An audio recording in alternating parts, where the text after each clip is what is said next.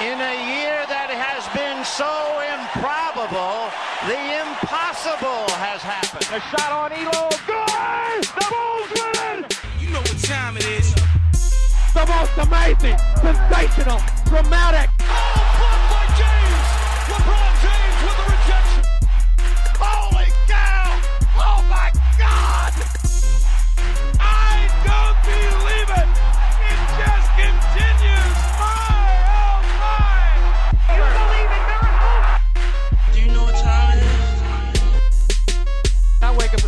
His excellence. Welcome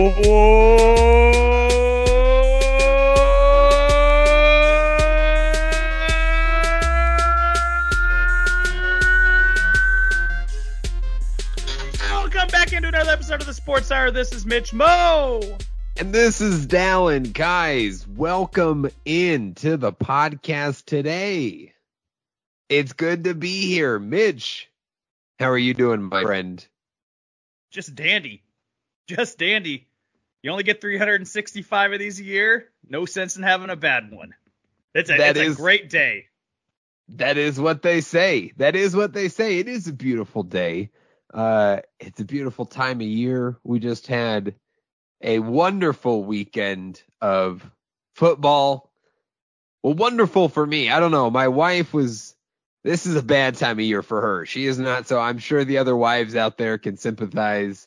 Uh, you know, the other the other uh, spouses and stuff. And during uh, football season, it's a lot of T V. It's a lot of watching football. It's beautiful for me, though. I enjoyed every second of it. Uh, and uh, it was a great weekend of games that we're going to uh, get into here today on the podcast. Uh, college football, another crazy weekend of college football that we'll talk about here in the campus tour. Uh, and a bit of news. Mitch has got a top five today. Got a loaded podcast here for you folks. We're recording this on September thirteenth. It is a Tuesday afternoon. We're doing good. We're ready to go, right, Mitch? Hell, hell yeah, we are. We're absolutely ready to go. It's going to be a great show. We've been on a good roll recently. Uh, football season's back in. This is kind of when we hit our stride. Um, you were a pessimist and said this show's going to tank before we started recording. Um, I want to call you. I want to put you on blast right now and say, you shut your dirty little whore mouth. Okay. This is going to be one of our better shows we've ever done. God, I hope so. At this point, it has to be now. You've put it out there. I've got to deliver. I'm just saying, like, that's high expectations. Now I'm getting a little nervous. My hands. Don't be nervous. Hands are sweaty. Is it getting week, warm in here? Is it just these me? Week, arms are heavy. Mom on your spaghetti. Mom's, mom's spaghetti. Mom's beef jerky. That's actually what I just had. Shout out to my mom for that beef jerky. Uh, Shout out Mama stuff. C. Yeah. Uh, she has, uh, we'll talk about it later uh, when we get to the Monday Night Football game and her Hawks, but uh, she had a request of me for something that I needed to talk about on the podcast uh, surrounding her Seahawks. So uh, I won't let her down. So there's a tease for you folks.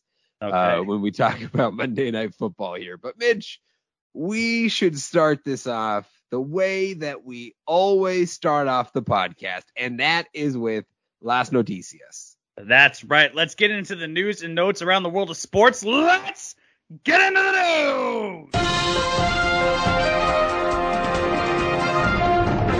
news! Woo. All righty.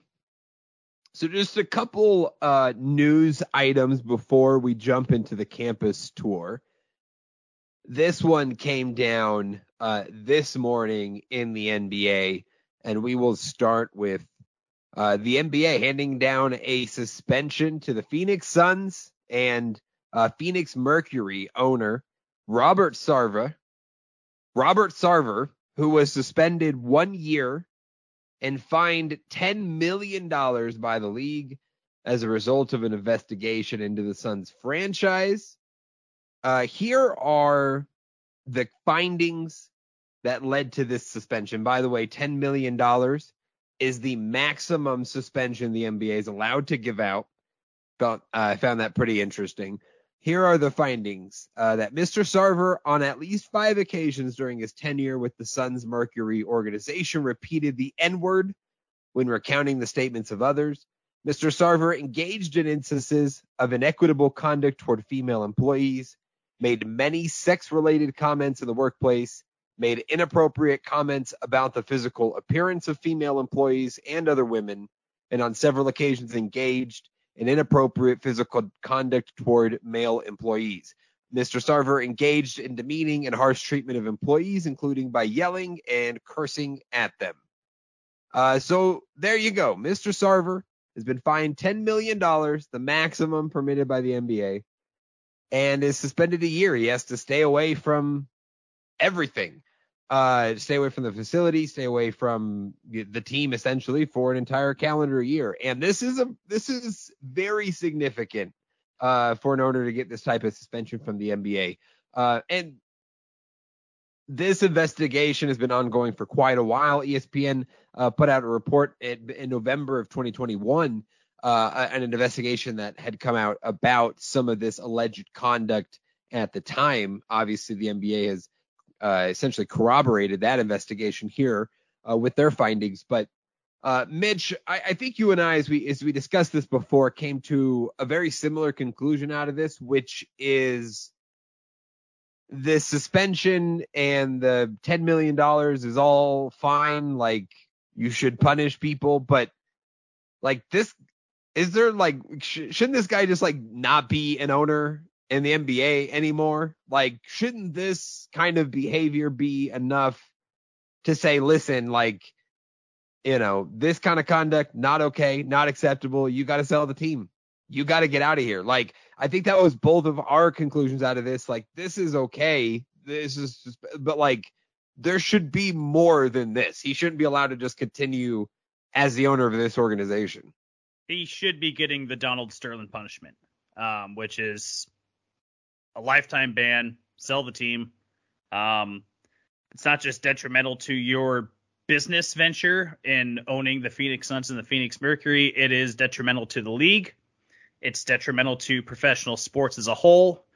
And um, there should be some sort of forced punishment to sell the team. Um, I just don't understand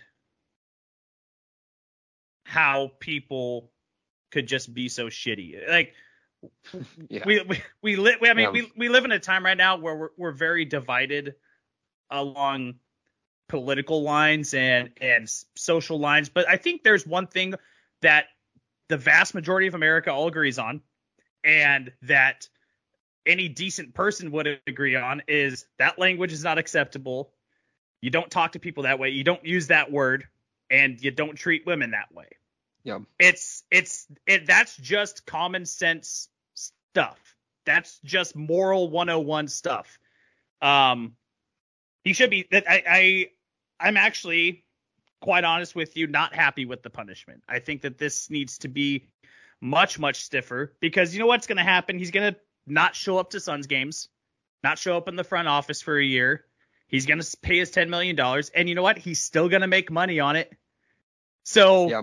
Like, you, you shouldn't be getting, you shouldn't be making money on something that you really royally fucked up when you when you chose to be a shitty person. So, um, I think the the the punishment needs to be way stiffer, way harsher. We wouldn't see this in any other business. Um, yeah. you know, other you know, in any other business, they you know, people would get terminated for that, and I think that uh, Robert Sar- Sarver, Sarver is that his last name? Yeah, yeah. Sor- Sarver. Um, Sarver. The, needs to be punished with what eventually comes out to the death penalty, which is sell the team. You're no longer yeah. allowed to participate in N B A in any sort of capacity. No, I agree with you, Mitch. And uh, I, I wonder what the repercussions of this will be, if, if there will be a movement within the league of other owners, perhaps, or players that say, eh, listen, no, we don't. We're not OK with this. You know, this needs to be more. He needs to be gone. And Uh, I mean, I don't I certainly don't think this is over. He's been uh, the owner of the Phoenix Suns, I think, for almost eighteen years now.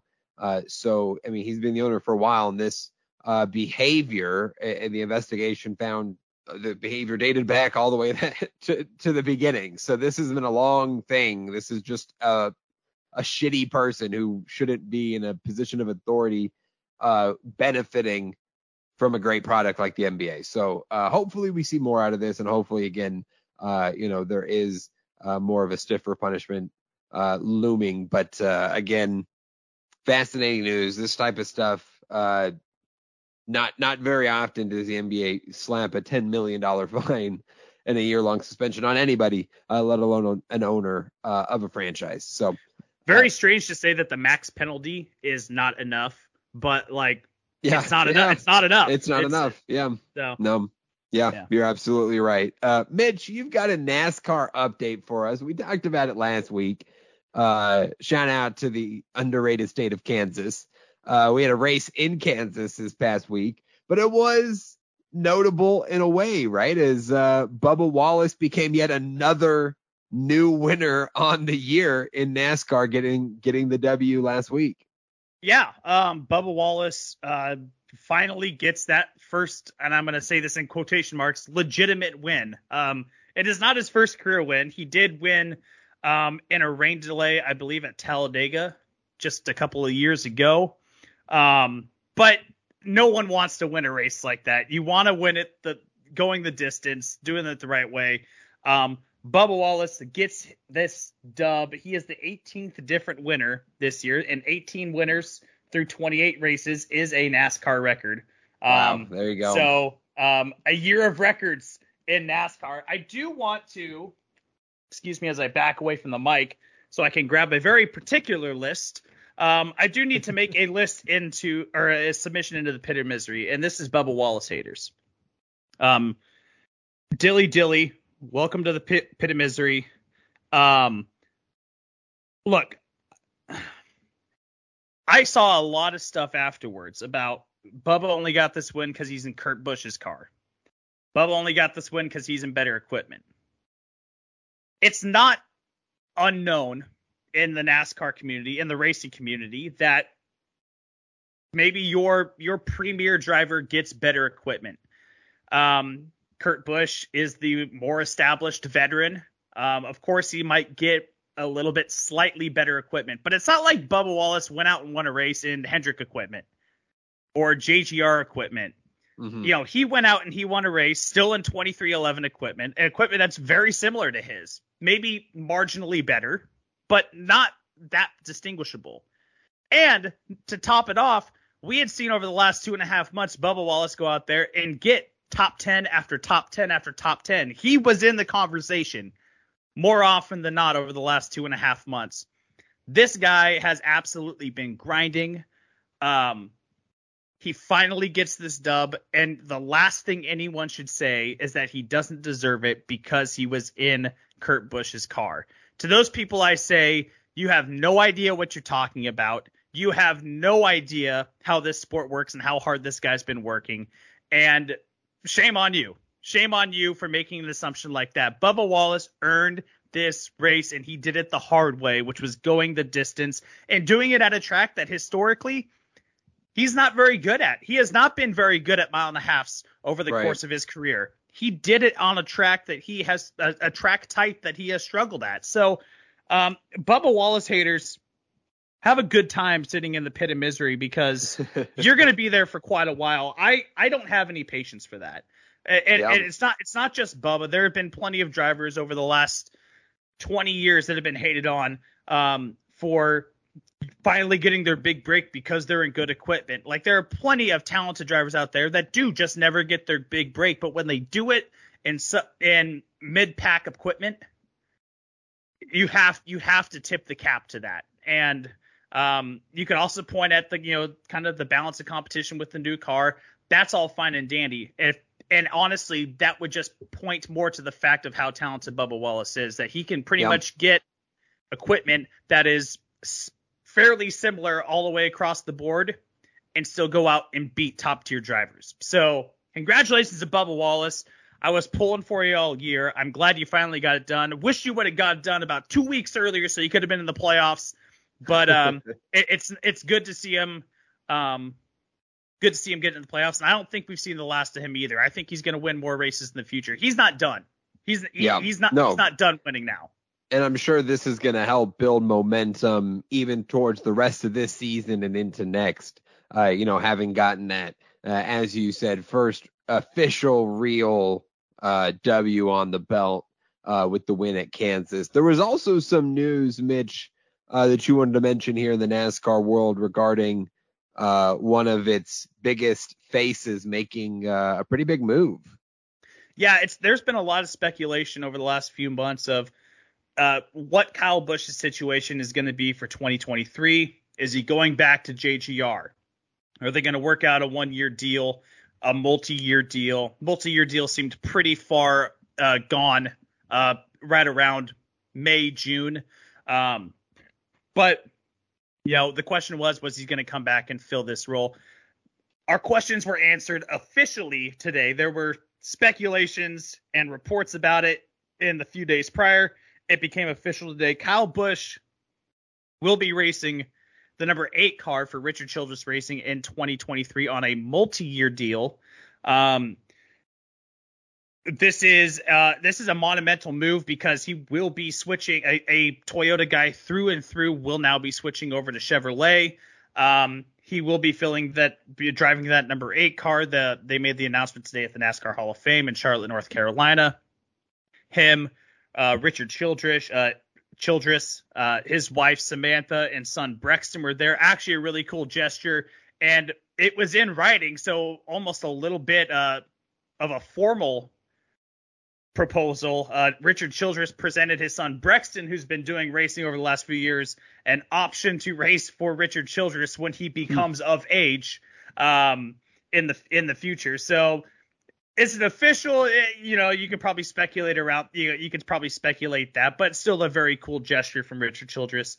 Um, the interesting thing about this is Kyle Busch will be driving the eight car. The eight car right now currently filled by Tyler Reddick. Tyler Reddick, a playoff driver right now, uh, earlier this season announced that he was going to go race for twenty-three eleven Racing in twenty twenty-four. So still a year left on his R C R contract. What do you do with him? Um, the reports are, and it was confirmed by Richard Childress today in this press conference, that they plan to have a third charter um, to field a third car for twenty twenty-three, whether that's going to be a charter that is bought. I lean more towards the fact that it's going to be a charter that is leased, something from like Aspire Motorsports or something that has a less competitive car. They can use that charter, uh, lease it, basically rent it for a year to fill uh, a, a third car for Tyler Reddick. Um, and then once that season is over, basically re-release that charter away as Tyler Reddick goes to twenty-three eleven Racing. Um, So, I mean, huge news. Kyle Busch still has his truck team. He wants to keep uh, his truck team intact. He plans to have a truck uh, when his son Brexton is of age and share a truck with him when he is sixteen and eligible to run in the truck series. Uh, that'll be about the time Kyle Busch will be winding down his career anyway, uh, so that he could drive the truck full time when he's eighteen years old. Uh, so still some conversations with K B M Motorsports Um, and G M Chevrolet to figure out that whole transaction, that whole transition over. Um, big criticism, though, from J G R. How do you lose a Kyle Busch? How do you lose Kyle Busch and let him go somewhere else? I mean, this is a top tier guy. Guy won fifty-six races and two championships for you um, since coming on board in two thousand eight. How do you let a guy like this go? And they...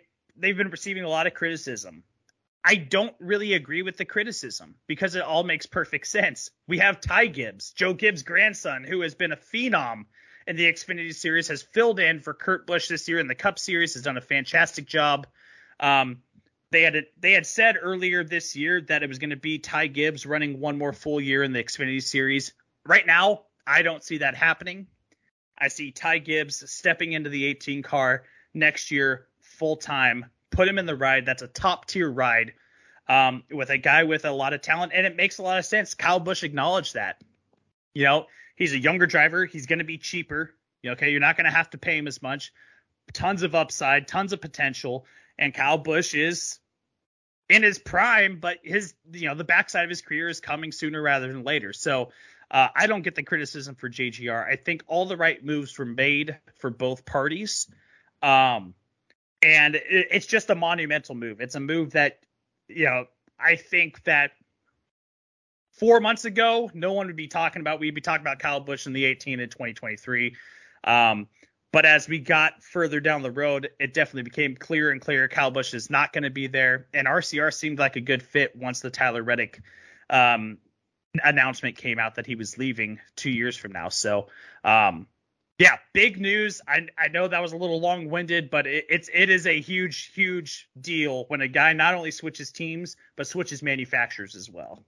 Yeah, no doubt. All right, Mitch, thanks for breaking that down for us here. Uh, I guess I, I have just one other question then, uh, besides uh, what you mentioned with uh, Tyler Gibbs uh, likely sort of taking uh, Kyle Busch's spot there. Do, do you think a move like this has any other gravity outside of that? Does it sort of have a ripple effect that we see that in, in other leagues? Uh, I know NASCAR is so different.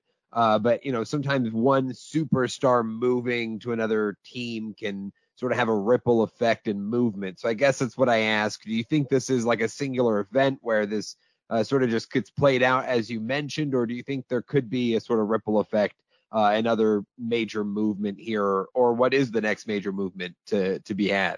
Well, I it, it I think it does in some capacity. Like we we. There's been plenty of instances over NASCAR history where a guy goes somewhere and it it kind of affects the paths of, you know, careers for for for multiple drivers.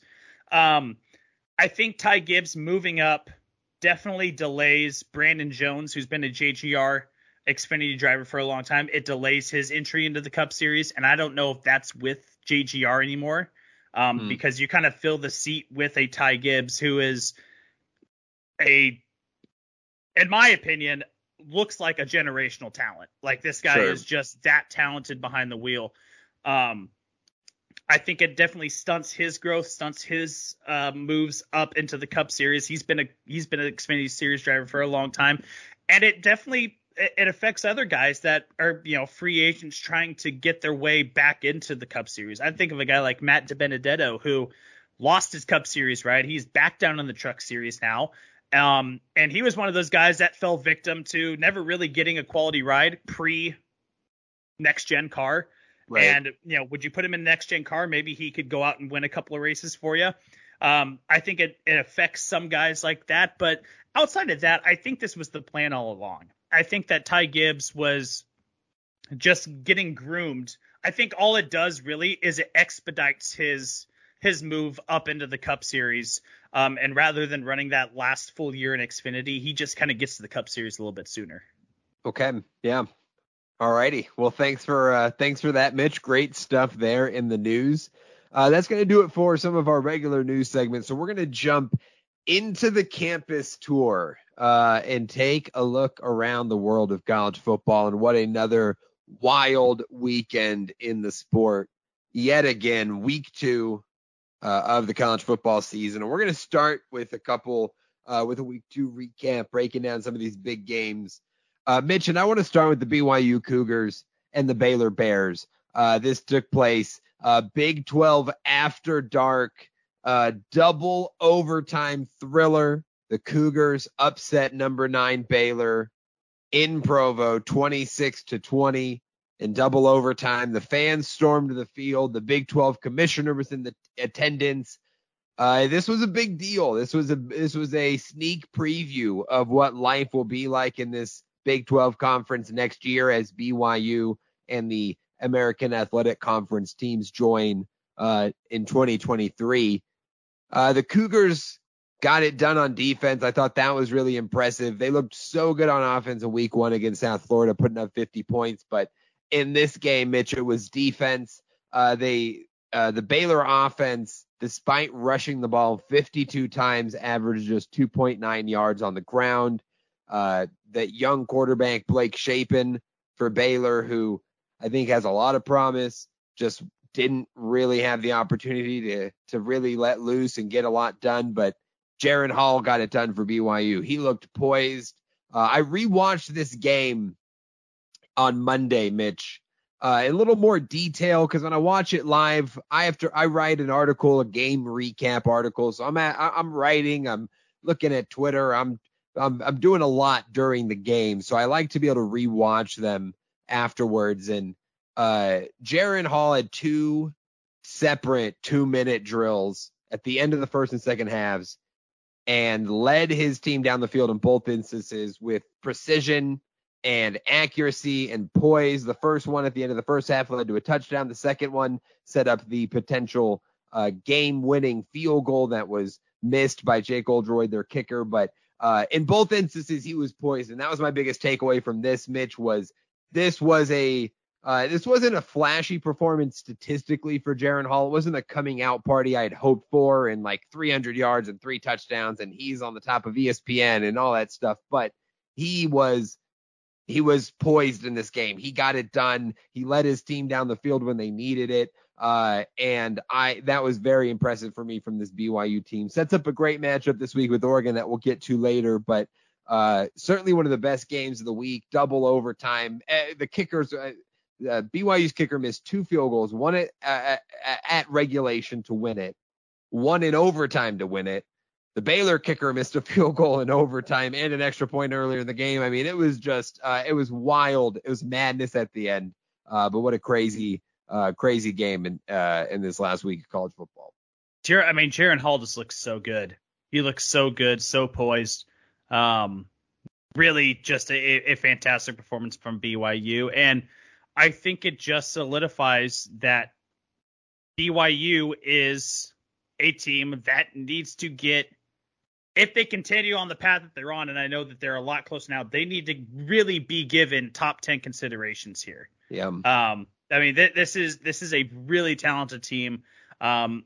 I know you've talked up Jaren Hall so so much uh, over the last couple of years, and um, you weren't wrong, buddy. You weren't wrong. I mean, th- this guy can We're ball. Seeing, yeah, we're seeing it. And again, like it wasn't the, you know, he was two sixty.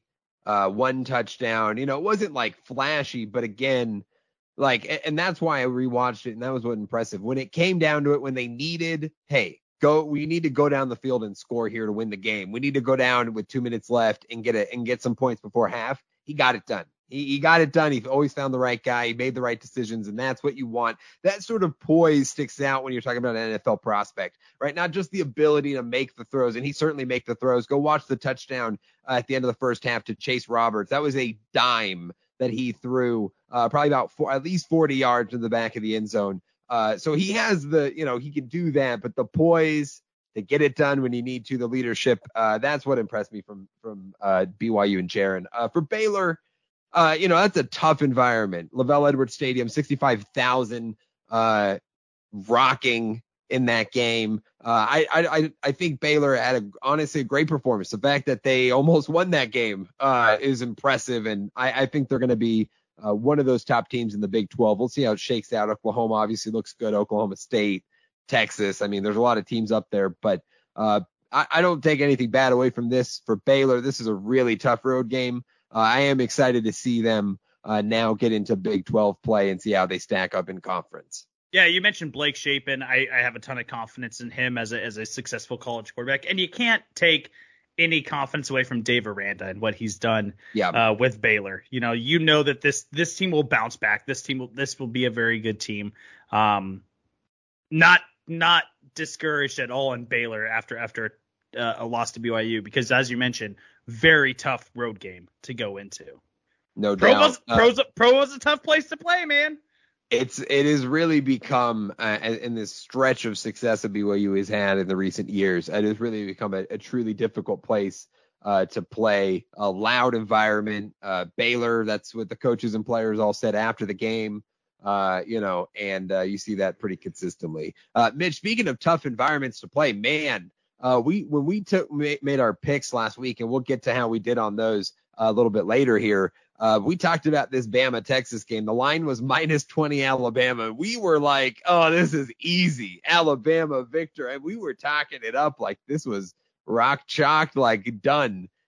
But Bama sneaks by with a twenty nineteen win over Texas.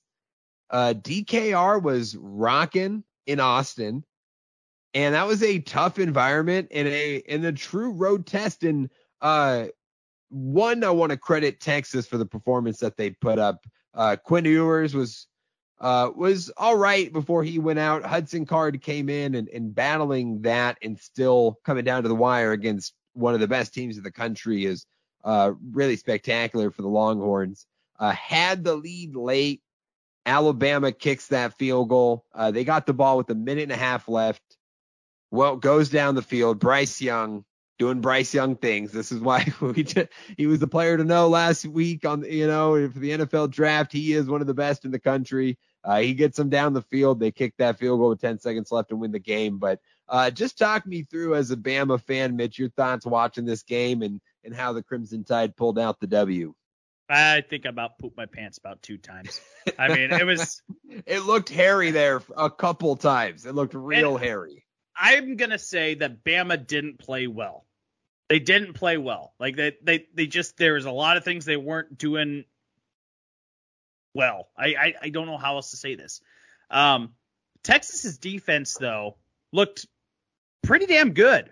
And I, I think that, that was a there was a combination of the two, that Texas's defense looked good and Bama's offense wasn't really just playing well.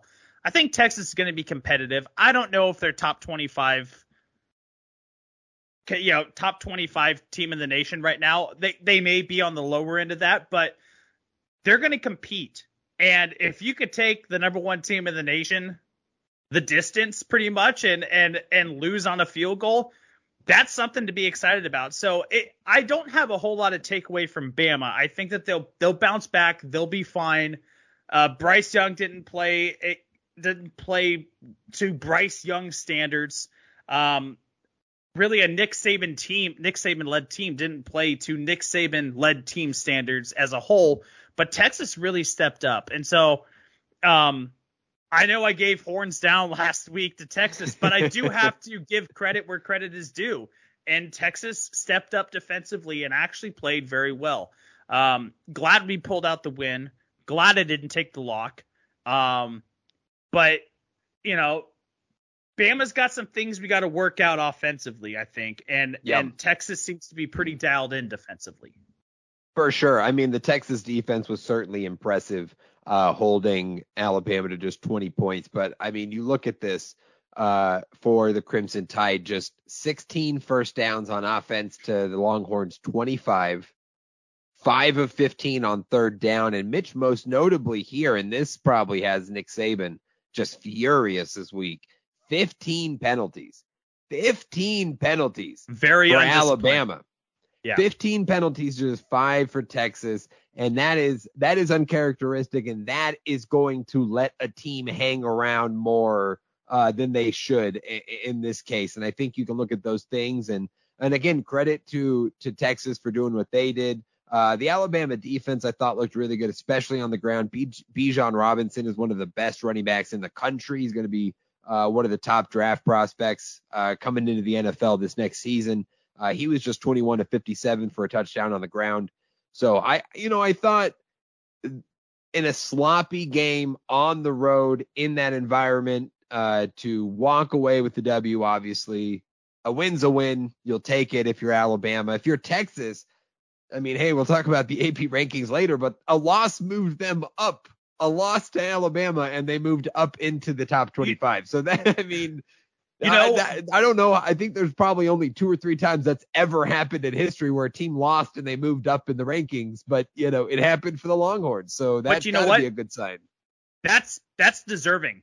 That's yeah. deserving. I mean, they they absolutely deserve to be yeah. moved up. Um, no doubt. If you, if you play a team that tough like like Alabama, you you should be moved up. Absolutely. Yeah, a great future S E C matchup there. Texas and Alabama. Uh, speaking of S E C matchups, though, Mitch, we're going to go to our next game, and that was Kentucky and Florida. Another one of our picks from the last week, and a little credit to Mitch here. You had this uh, – Mitch had the lock here on, on Kentucky to, to get this done, and sure enough, the Wildcats went down to Gainesville and took care of business, twenty-six to sixteen. Will Levis, uh, you know, didn't look great. I thought Kentucky's offense in general didn't look – Uh, fantastic, but they got it done when they needed to. Uh, and ultimately, uh, that was the difference. One, the turnover margin, two costly turnovers from Florida uh, helped uh, sway in that direction for Kentucky, who again puts up twenty-six points uh, in this win. Uh, Mitch, what were your thoughts on on the way this thing uh, played out? Uh, Kentucky's defense stepped up. Kentucky's yeah. defense really stepped up. They shut down Anthony Richardson. They didn't allow him to beat them with his legs. He was six carries for four yards. So, like, don't let their playmaker beat you, and that's exactly what they did. Um, this is an exceptionally well-coached team. Mark Stoops passes Bear Bryant as the all-time winningest coach in, in University of Kentucky history. Um, and th- this is a this is a team that absolutely um, rose to the occasion defensively. Offensively, yeah, Will Levis was he wasn't great, to be honest with you. thirteen yep. for twenty-four, two oh two, Q B R of forty point four. He had the pick. Um, he didn't look exceptional, but um, I think that this is a well-built Kentucky, well-built Kentucky Wildcat team that is going to go places. I mean, it would not surprise me if they're in a New Year's Six Bowl at the end of the year. Would not surprise me one bit. Yeah, you know, I, we coming into this game last week, we talked about uh, this quarterback matchup. I mean, we talked about taking the over. Uh, I, I thought we'd see more of that. And I, I think Anthony Richardson was particularly disappointing. Uh, I think this just is more of showing the highs and lows of what Anthony Richardson is right now as a prospect, which is when it's good, it's really good. It's against Utah, it's like, wow, this guy is dynamic. Is he Cam Newton? Is he like what, you know, what could he be? And then it looks like it, it did it does against Kentucky, and it's like, man, he's got a lot of room to grow. Like, man, like he's got to grow as a passer. Uh, when the run game, when he's not getting uh, free runs, it's uh, it's not looking great. So, uh, you know, for Richardson, I think that's true. For for Will Levis and Kentucky's offense, I think this is a credit to Florida. I mean, in the first two weeks, they've done a really pretty good job against a good Utah team and a good Kentucky team. I think that's a credit to Uh, this Florida team. You know, they they jumped way up to number twelve in the rankings. They've fallen back down after this loss. Uh, maybe they're top twenty-five, maybe not. But if they are, it's because of that defense. Uh, that Gator defense is is truly pretty good. Uh, and shout out to the Wildcat defense there. You know, key pick six at the end of the game. I mean, Kentucky was down sixteen to seven in the second quarter. Comes back to win this te- thing twenty-six to sixteen. So uh, I mean, they scored nineteen scoreless. Or nineteen, you know, to no, to no nineteen oh run uh, to end this game here uh, for the Wildcats, getting it done. And, uh, you know, we'll see. They S E C, there's a lot of interesting teams. Kentucky's making some noise early. Yeah, no, absolutely. And speaking of Kentucky and speaking of quarterbacks, Dallin, that leads us into our college football question of the week. Okay. A little Dallin. Surprise. I love that you just threw. I like that you just throw this in here. I, I'm I'm ready. I'm I'm, I'm, I'm it, let's go. It fits. So let's get let's get into okay. it. Okay. All right. College football question of the week. Dallin, only two quarterbacks from the University of Kentucky have been selected in the first round of the N F L draft. Babe Parilli in nineteen fifty-two and this quarterback in nineteen ninety-nine. Oh man. nineteen ninety-nine University of Kentucky. I do have a hint for you if Okay, you give me a like. hint. Give okay. me a hint. He was technically a first overall pick for an expansion team. Okay, I'm going to say don't feel great about this. But I'm going to say Mark Brunell. No, that would be the Jaguars. That was ninety, yes. ninety-five. Yeah, so ninety-nine. It's okay. I'll give oh, you one more. Yes. I'll give you one more take at this. Okay. So are we? Uh, yes, I know. I know where we're going here, but I can't. Yes. Think, are, ooh. I don't know. I'm gonna go with the name that originally came to my mind. Maybe I was right all along, and I second guessed it originally. I'm going John Kitna. Oh, Dallin. Uh, I'll give you one more. I'll give it's you okay. one more. D- d- tell tell me who it is. Tell me. This is, is this is Tim Couch. Tim Couch. Okay. Okay. Yeah, yes. Because yeah. I, I, I knew the Brown. The second hit, I knew we were talking Browns here, but I and that's uh, why I said man, technically yeah, because Couch. They were right. technically an expansion team, but it was like a reactivated team. Yes. Yeah. Yes. Okay. I Tim know. Yeah. Couch. Okay. Now, fun fact: this is not the only University University of Kentucky quarterback to go in the first round of a draft. Rick Norton in nineteen sixty-six went first in the first round of the A F L draft. Okay. This was pre-merger, went second round in the N F L draft. Um, so technically there's been three, but that doesn't really count since it was pre-merger. So, but yeah, Tim enough. Couch, Tim Couch in ninety-nine was the first overall pick uh, to the Cleveland Browns. So I love it. That was great, Mitch. Uh, man, I'm going to get it next time. That was, that was well you done. Got it. That you got well it next done. Time. Yeah.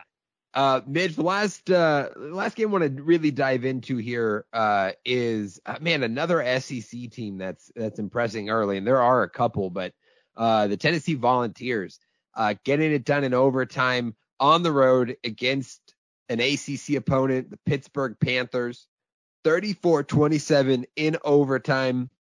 Tennessee gets it done. And, uh, Mitch, this was all about Hendon Hooker, uh, for the Vols. In this game, twenty-seven for forty-two, three twenty-five, and two touchdowns for Hooker. Uh, did everything on offense for him.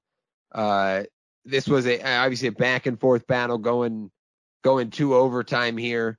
Uh, but uh, man, that's a that's a good win. Number seventeen Pittsburgh on the road to beat that team for Tennessee. This is a, a great way for them to start their season. Uh, I Hendon Hooker looks so good. Like, he just looks so good. I mean, this guy just absolutely lit it up. twenty-seven for forty-two, three twenty-five, two touchdowns. Uh, the efficiency was there. Um, the ability to take advantage of the long ball was there.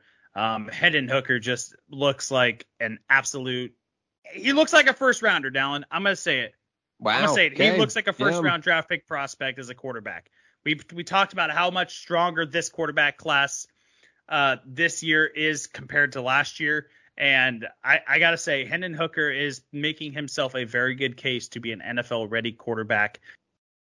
You know, the, the hookups with Cedric Tillman and Jalen Hyatt are, are, are, are, out, are clearly um, contributing to his success. Uh, Hendon Hooker is just, I can't say enough about him. I can't say enough about him. He's just absolutely fantastic. Yeah, no, I'm I'm very excited about Hooker and this Tennessee team. Uh, you know, this week they'll get Akron, but uh, the following week they get uh, the Florida Gators visiting Neyland Stadium, and that's going to be a good test. Uh, to you know, another good opportunity to see uh, how good this Tennessee team is. Uh, for Pitt, you know, they've had a tough start to their schedule, and credit them, uh, you know, getting West Virginia in the backyard brawl, and then uh, getting Tennessee at home. Uh, Keaton Slovis got knocked out in this game.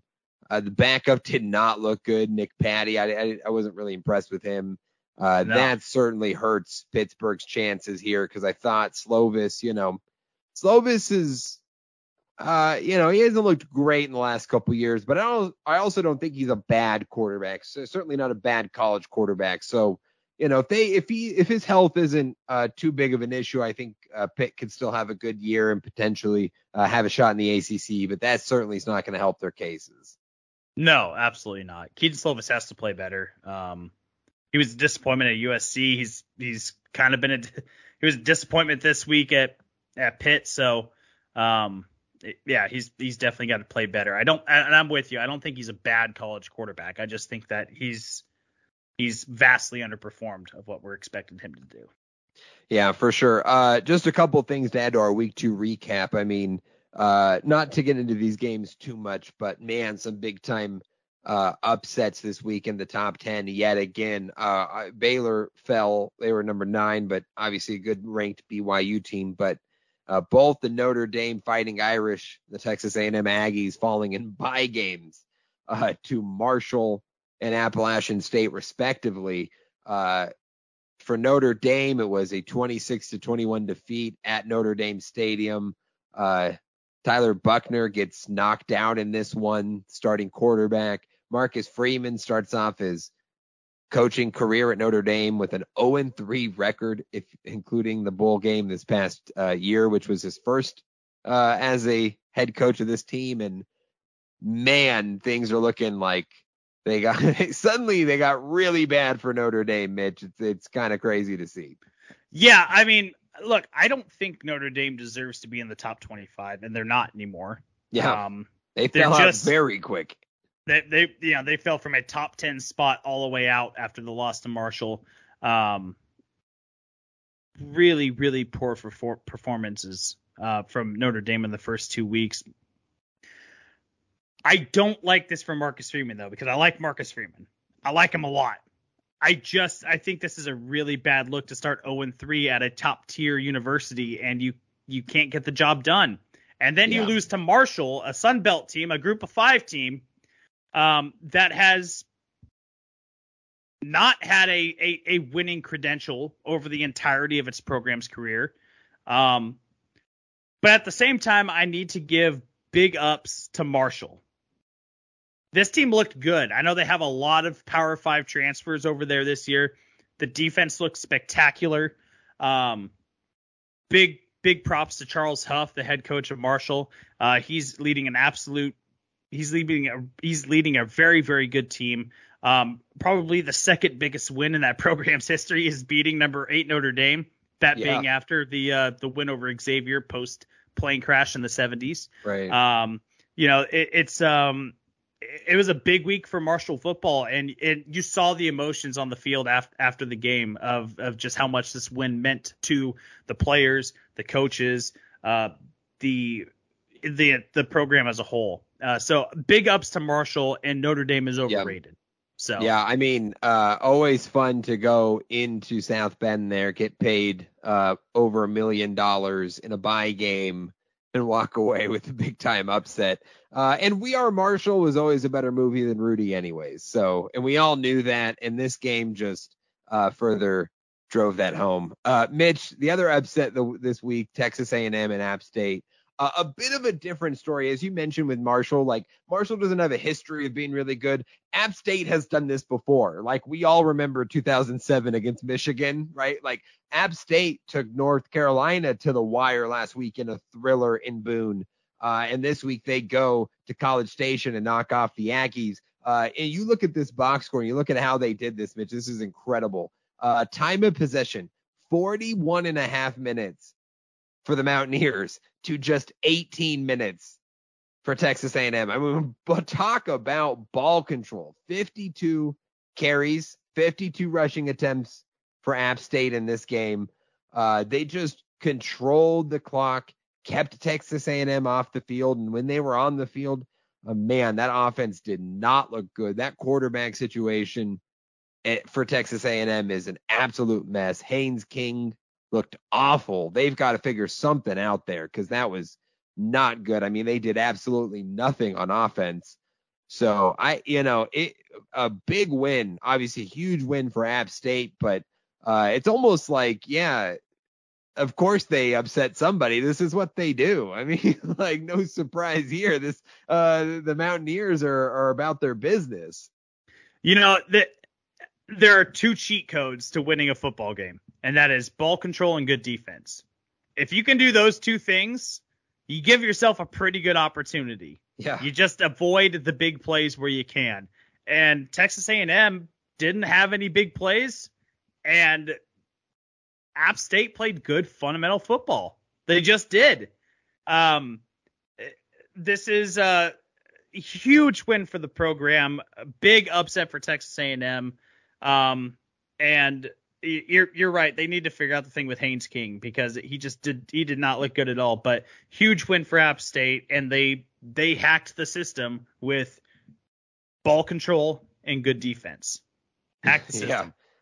Yeah, I mean, uh, really uh, uh, a fantastic job by by App State there. And, uh, I mean, Texas A and M scored one offensive touchdown. The other touchdown was on a uh, was on a kickoff return, a special teams touchdown. Right. So just, I mean, one offensive touchdown against App State. Incredible uh, performance there. Mitch, one little bit of news here before we get to the A P poll reaction, uh, and that is the Nebraska Cornhuskers uh, officially moving on from head coach Uh, Scott Frost, who will receive his full fifteen million dollars buyout. I love this, Mitch. If they had waited till October first, the amount in the buyout would have dropped in half to just seven and a, just seven and a half million dollars.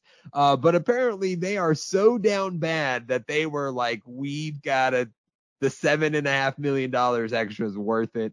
thanks taxpayers in Nebraska uh, for forking that over for Scott Frost. But uh, it's officially over for him uh, in this or uh, in this uh, program. It has not been good. They started the season off one and two, and I mean, he played there. He has a history there. We get all that. A lot of success at U C F, but I mean, ever since the beginning for Scott Frost, it has not been good.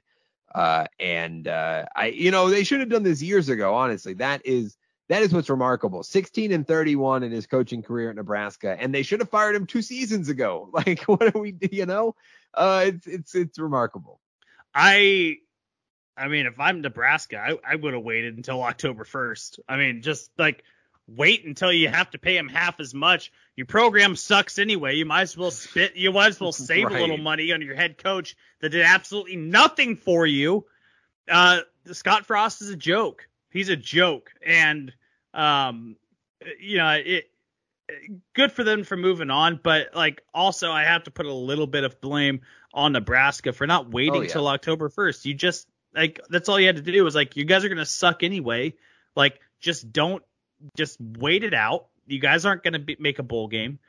Wait it out and save yourself fifty percent of the money that you're going to have to own him. That's all you had to do. And they couldn't, yeah. they couldn't even do that. It makes me question if Nebraska is competent organizationally speaking. It really makes me question that. Oh man. I mean, they gotta, they gotta find a new answer, I guess. That, that is what I'm curious. Where do they go from here? What kind of candidates are they really getting for this Nebraska job? Uh, in the Big Ten, which is already tough, and now U S C and U C L A and potentially even more could be added into this conference. Notre Dame, I mean, it could be more competitive in this conference than it is right now, and it's already tough for a school like Nebraska who hasn't had recent success. And so, uh, you know, I wonder what kind of good candidates they would really get that can move the needle for that uh, pro- program.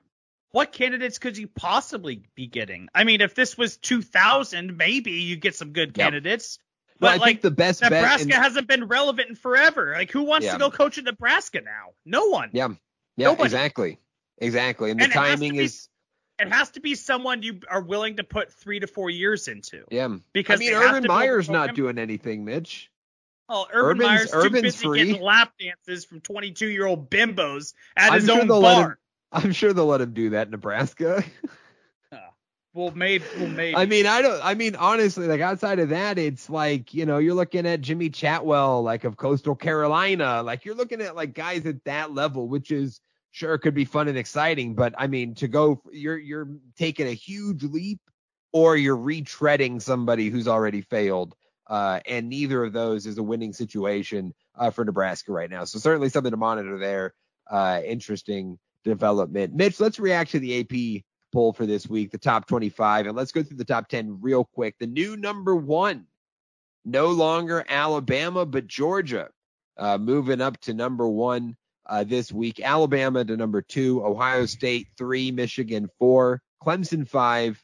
Uh, that those remain the same from the past week. Uh, new this week, Oklahoma to six, U S C up to seven, Oklahoma State to eight, Kentucky jumps eleven spots to number nine, and Arkansas rounds out the top ten uh, there at number ten, moving up six spots. Um, some other notable leaps, both B Y U and Tennessee after their big time wins jumped up nine spots respectively, B Y U up to number twelve, Tennessee, the Vols up to number fifteen. Uh, Texas, as we mentioned, lost last week, but entered the A P poll at number twenty-one. Lose by one to Alabama, and they'll move up into the A P poll. Incredible uh, there. Texas A and M, who was number six, falls all the way to twenty-four. Uh, and as we mentioned, Notre Dame falls out completely. I mean, they received just twenty-three total votes, uh, which would have put them like thirty-fifth to fortieth in the votes. I mean, they're way out of there. Uh, Oregon, Penn State move up to the top twenty-five. They were unranked uh, last week. So those are some of the new entries. Uh, your thoughts, Mitch, on Alabama uh, getting bumped off the number one spot and, and any uh, of the other movement here in this uh, poll? I do want to know, we almost had a Marshall top twenty-five team. So Oregon received eighty-nine votes. Marshall received eighty-five. They were wow. almost a top twenty-five team after that win over Notre Dame. Um, and I would have loved to see it. I, I love when group of five teams get the respect they deserve. I would have yeah, loved to see Marshall. They probably deserved it. They probably I would have loved. It, let's be I would have loved to see Marshall get in. Um, and I, you know what? I'm. I think that I'm not going to put it past them to not get there. I, I think that, you know, with maybe some other marquee wins this year, maybe some yeah. big wins, they keep winning and they they stay undefeated. Then yeah, you go eleven they, and one, and you've got a win against Notre Dame on the belt. I mean, that'll that'll do you well. That'll, so. that'll definitely yeah. get you in. Um, as far as Alabama goes, I get it. I get it. Yeah. I mean. Georgia, yeah, they played Samford. They should beat this team, right? They should, and they shut them out. Like they, they should beat that team. Um, Alabama played Texas, an unranked team, beat them by one. Yeah, you drop down yeah. a spot. I, I get it, and I, and for the same reason, that's why I understand Texas getting into the top twenty-five yeah. for the loss. I mean, right. I, I get it. I don't think that the that the A P poll got this one wrong. I think that um, that makes that makes total sense. Um. I do like that the A P poll listened to the podcast last week and took all the one-loss teams out of the top ten. Um, yes, that's they, they that's did. nice. Yeah, so, the, the highest-ranked one-loss team is uh, Utah right now at number fourteen, which uh, is, and they actually which, fell back a, a spot this week after winning. So, which is cool. Which is cool. Like, yeah, I'm, I'm, I'm okay that's with fine. That. Yeah, I'm you okay got with Baylor that. Is a one-loss team at seventeen, Florida, Florida one loss at eighteen. So yeah, those and that feels like a good range there. So yes, they, yeah. they must have heard your gripe last week, Mitch. This this feels this feels right to me. Like this top twenty-five feels right. I don't really have any problems yep. with it. I think the right teams dropped out, the right teams got in.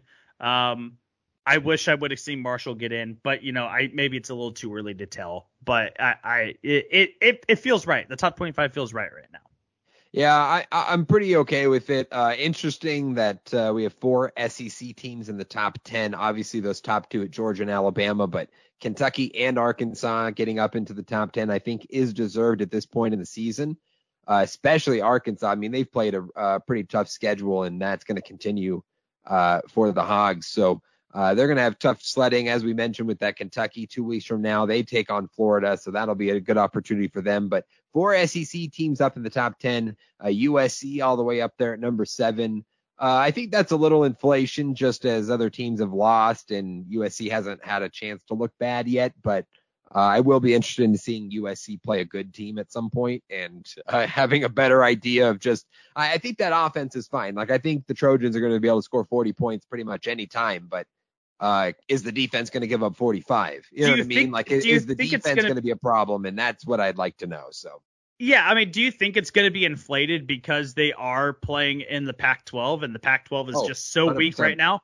Yeah. Yeah, no, I no, I think so. I mean, and and again, I think uh, U S C is a brand that people like, people know, people want to root for. People expect U S C with Lincoln Riley, with Caleb Williams, Jordan Addison, all these transfers. Like people expect them to be good, so it's easy to rank them at number seven because they're U S C. They should be good, but uh, you know their schedule is really not that tough this year in the Pac twelve. Like even with conference play, at Oregon State in two weeks will be uh, you know more of a challenge. Washington State could be good, could be not. They, you know, they upset Wisconsin last week, so they, you know, they could be sneaky. At Utah in October is the toughest game, no doubt, on the road at Utah. And then other than that, it's like Notre Dame at the end of the year at home. But, I mean, Notre Dame could suck. They're oh and two to start the year, so we don't even know how good the Trojans are. So, yeah, I mean, at this point, it's like they don't even have to be that good to go eleven and one. I mean, if their only loss is at Utah, uh, you know, I like the, again, Oregon State, Washington State, you never know with these Pac twelve teams, but this, the, the stage is certainly set for the Trojans. If they are legit, I would just like to see them play a good team so we know how good they are, because so far, I just don't think we can glean much from their first two games. You mentioned some sneaky teams that might get into the top twenty-five. I just want to mention the other vote getters really quick because this makes me yep. super excited. Um, Marshall at eighty-five, I already mentioned. Cincinnati at eighty. Um, App State got eighty votes, just missed yeah. out. Um, uh, they're probably, in my opinion, they're more deserving than Marshall because, again, they almost knocked off North Carolina. I, I know that they're, you know, only right. one and one, but I mean, they almost knocked off North Carolina, Power Five team, the week before, and then beating Texas A and M at uh, on the road. I mean, shoot, that's that's pretty good. That is very good. Uh, K-State got seventy-seven votes. You mentioned North Carolina, seventy-one. Mississippi State at forty-three votes. A team that you mentioned could be sneaky good and sneak into this, maybe this Pac twelve championship. Oregon State got forty-two votes last week. And I think that if they continue to build upon the momentum that they've gained at the beginning of the year, we could be talking about them as a top twenty-five team in the nation. So, um, if I could advise you, don't stay off your Oregon State take. Just stay with no, them for not. a little bit longer. I'm sticking with the Beavers, Mitch. I'm sticking with uh, Jonathan Smith there and Chance Nolan and that Beavers team. And uh, speaking of the Beavers, Mitch, let's jump over to our uh, our college picks, our games to watch this week. And I just want to go over how we did last week. Uh, we'll start with Oregon State at Fresno State, which was one of our picks. Uh, the Beavers got it done out at a uh, first. It was like first and goal, two seconds left, and they scored a touchdown uh, to win. So, Mitch, you took Fresno State. I took Oregon State. So I got the point there. Uh, Kentucky at Florida. We mentioned this one, but uh, Mitch not only took Kentucky, but locked in Kentucky. Uh, the line was Florida minus four and a half. So you definitely hit that one. Well done there, Mitch. I took the Gators. So I take the L on that one. Uh, Bama at Texas. We both took Alabama. We didn't lock the line, and that was Thank a good God. decision. That Thank was God. a good decision there to avoid that minus twenty number. That just felt like a bad idea. Uh, we still get the point for the pick. Uh, didn't have to touch the lock there. Uh, and then the B Y U Baylor. We both picked B Y U, so we got that. I did lock B Y U at minus three and a half, and they won by six. So I got the lock there. So we each ended our first week with five points each, so that's I'm feeling pretty good about that so far. That's that's a good week. That's a good week. Yeah, we both hit our locks the first time around, you know, so you love to see it. Feeling good. And uh, here we go, another week ahead, Mitch, and we're going to start uh, kind of where we just left off uh, at College Station and Texas A and M, looking for redemption after the upset loss to Appalachian State, and they're hosting Tyler Van Dyke and the Miami Hurricanes. Number thirteen, Miami, at number twenty-four, Texas A and M. Mitch, this is a six p.m. Pacific kick on E S P N. A and M is favored minus five and a half, and the over-under is forty-five in this game. I'll let you go first here, my friend. We talked at length about Texas A and M and, and this App State loss, but here they are. We put them in the picks. How are you feeling? Where do you want to go? Look, this is an elite defense for Texas A and M, averaging eight point five a game's points, eight point five points a game allowed right now. Miami's still only allowing ten, and I know they haven't. Both teams haven't had the toughest matchups in the world. Um, Miami averaging fifty points a game. Texas A and M at twenty-two and a half right now. Look, I'm locking this one in. I love this line. Give me plus five and a half for Miami. I love wow, okay. the lock. I'm taking a dog for the second week in a row. Give me the dog, Miami. I'm a believer in this team. I'm a believer in this team. Van Dyke is fantastic. The offense is fantastic. This is the rebirth of Miami football being relevant in college football. I, this is the this is the beginning okay. of it. Okay. Wow. And I love this Miami team. Lock them in at plus five and a half. They're beating the Aggies this weekend. Okay. Now, listen, I don't know Outright. how impressive. Outright. I, okay. Okay. I don't know how impressive beating this Texas A and M team will be in the end. I don't know. I mean, they did just lose to App State, but uh, certainly a chance for uh, an opportunity to make a statement here for Miami. And I am with you. I'm going to pick the Hurricanes in this one. This is not going to be my lock. I'm not going to lock this in. Uh, but I am going to go with you and pick Miami just because, again, I think Texas A and M is in a really bad spot. And in college football, uh, most games come down to who's got the better quarterback. Uh, and Tyler Van Dyke's going to win a lot of those head-to-head matchups uh, on any given week. So give me Miami on the road in this one. Uh, Mitch, our next game, I think this is an underrated game on the schedule this week. Not a lot of people are talking about, which is why I wanted to throw it on here. It's a Big twelve and A C C matchup.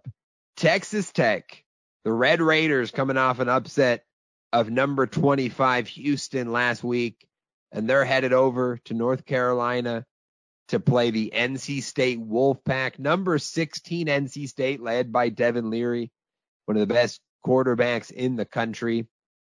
The Wolfpack, uh, potentially one of the favorites in the A C C this year behind Clemson. They're favored minus ten in this game. Over under set at fifty-five and a half. And I will go, I will start here, Mitch. I like, oh man. Do it. Do it. Oh man. Uh, no, here's the thing. I want N C State in this game. Hmm. I'm going to pick N C State in this game. I wish, though, what I don't like is the line.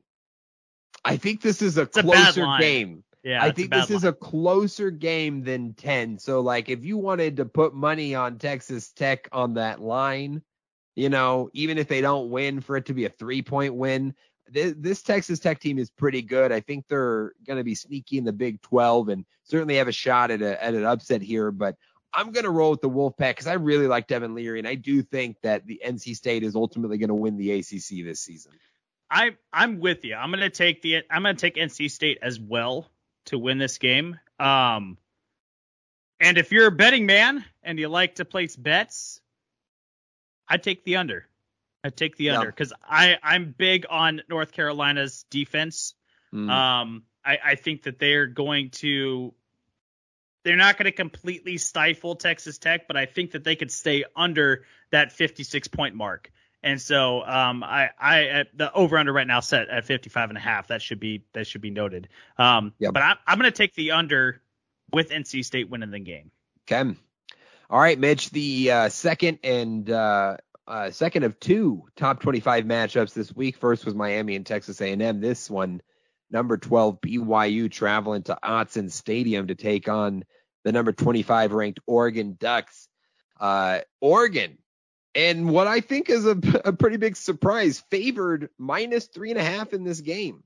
Over under set at fifty-seven and a half, but the Ducks are favored at home in this game. Uh, slightly over a pick'em with that three and a half line uh, here for Oregon. And Mitch, I, man, B Y U, what do we know about B Y U? They're tough. They're on a run for these last three years, coming back to that twenty twenty season where they have just really been lights out. They play good defense. Jaren Hall is legit. I think this offense is going to roll. But what do we know about Oregon? What do we know about Oregon?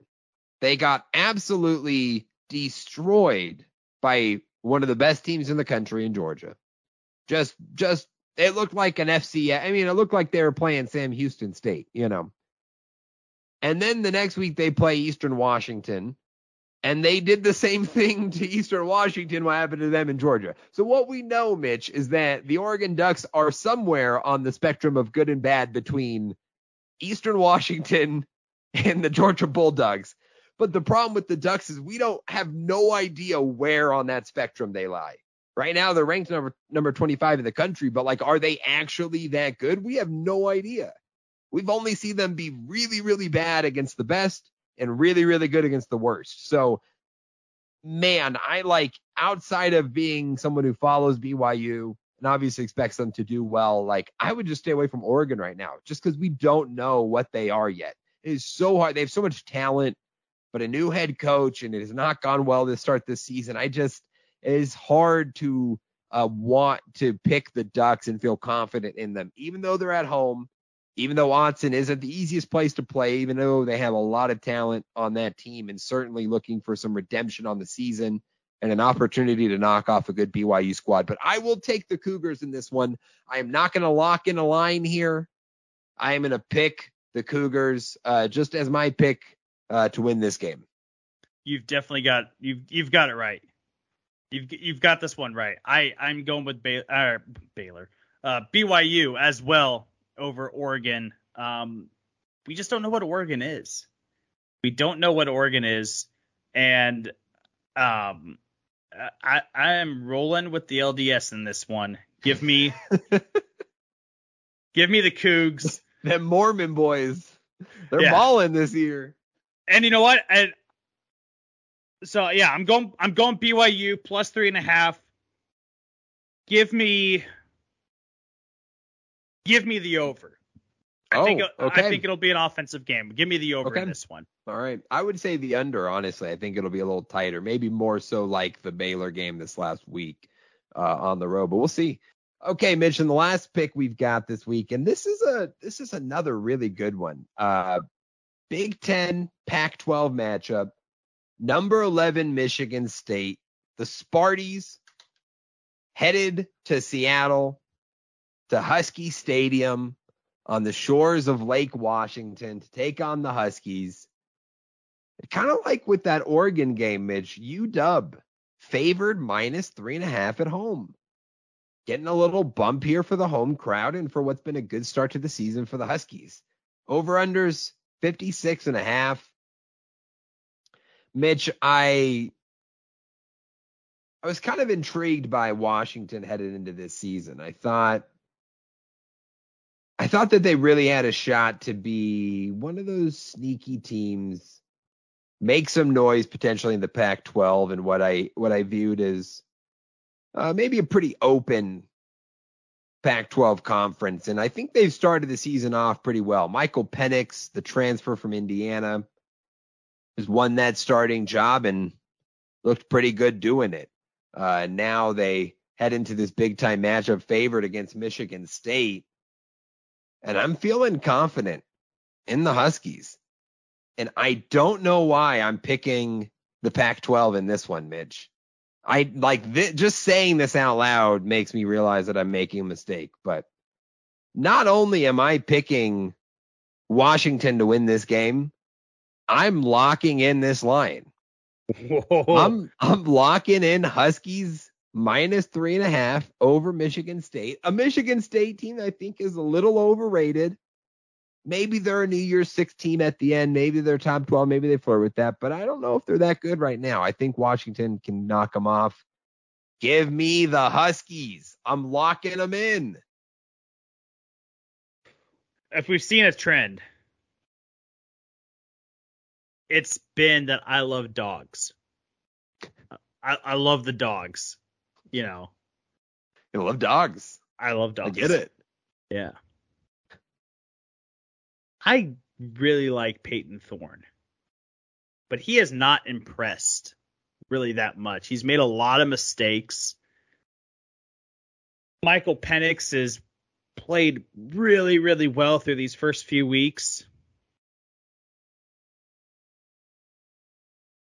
Give me U W. I this is the one Let's I was go. really this is the one I was undecided on. I know that we've picked the same for every game now, but like I can't risk it. I have to take U W. I have to take U W here at minus three and a half. Yeah. Um it's too juicy not to. I mean, come on. And listen, that was the other one I was thinking about locking good. in. We might have had the same lock because I that was the other line I really liked. So I did um, have an alternative. I did have another way to go, but I'm glad we ended up where we did. And we did have different locks, which means that if we miss on any of those, then then I might get a point for you know, go down. my Miami yeah. win, but you might lose a point for not getting the lock. So it what was your hairy other, still.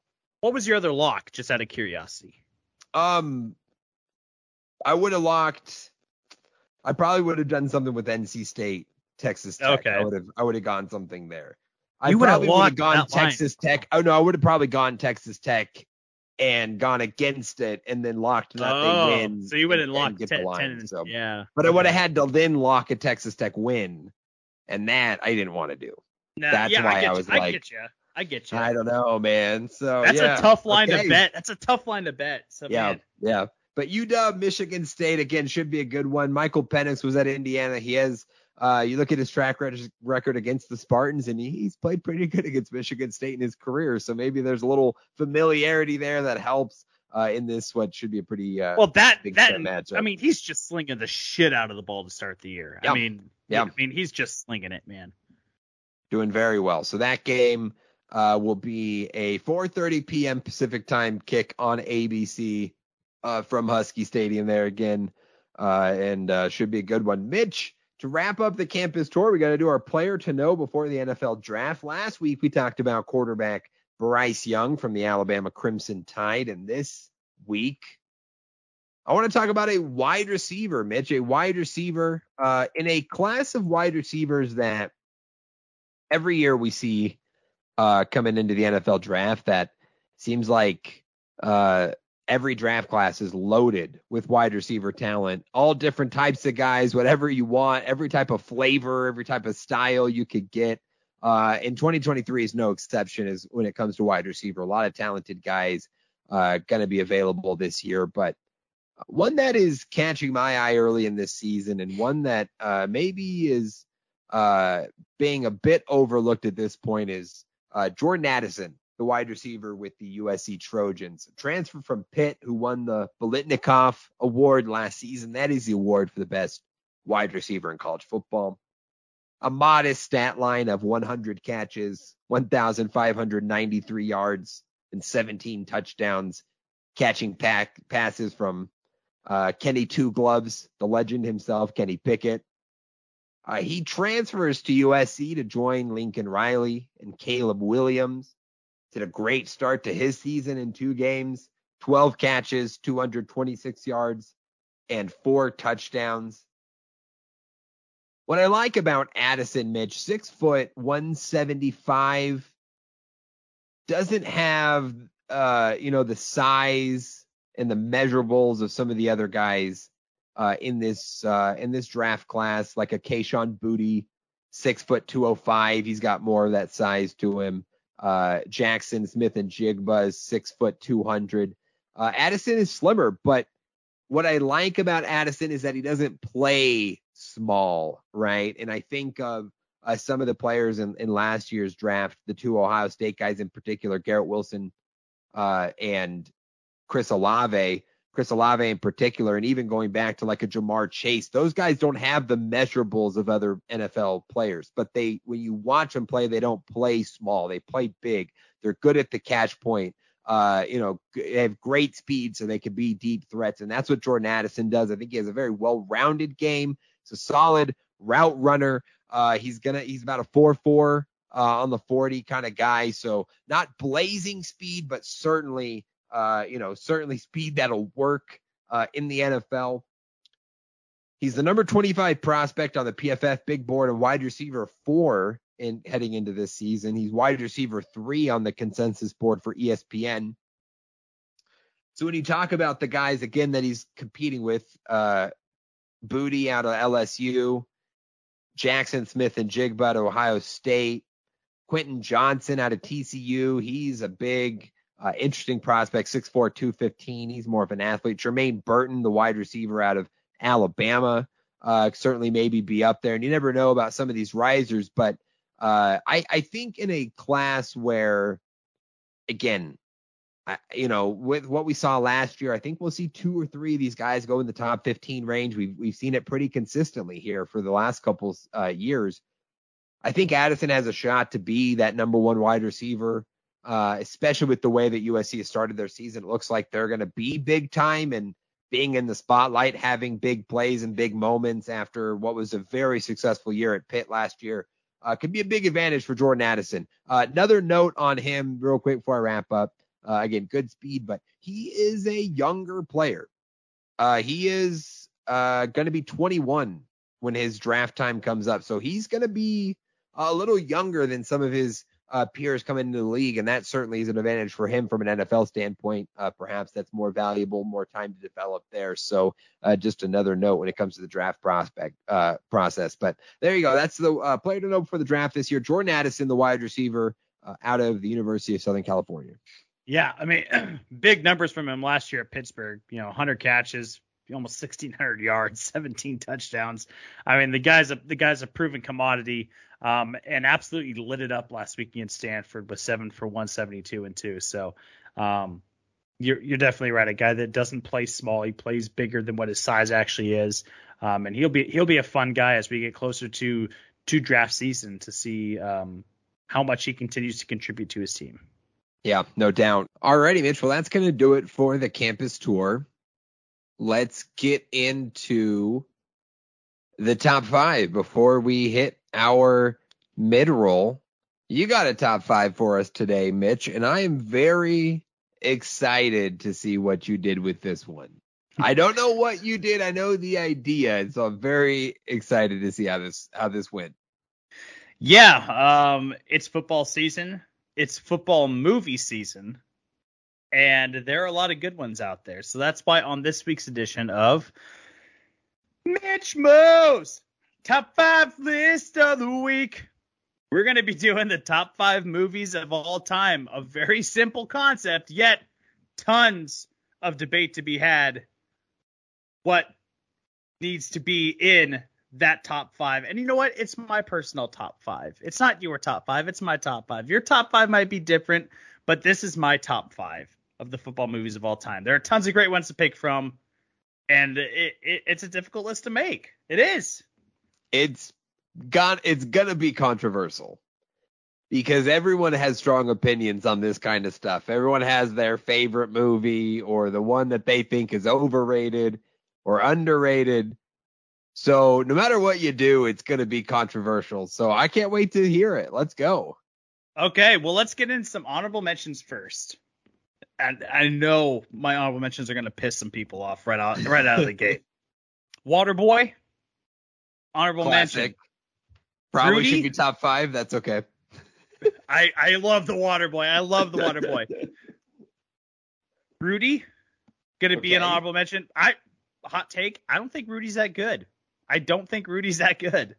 Like, and you know what? It's based on a false story. So, like, like, True. like Notre Dame's the, overrated. The historical context of that story, though it's based on a true story, the historical context is not that good. It's overrated. I'm sorry. Um, This one I love, and I wanted to put my top five, and this is just for you, Jordan Fox, Leatherheads. I love that movie, and I really wanted to put it in my top five. It just it couldn't crack it with all the other good ones mm. that are there. Uh, The Blind Side is also going to be uh, on this yeah. list.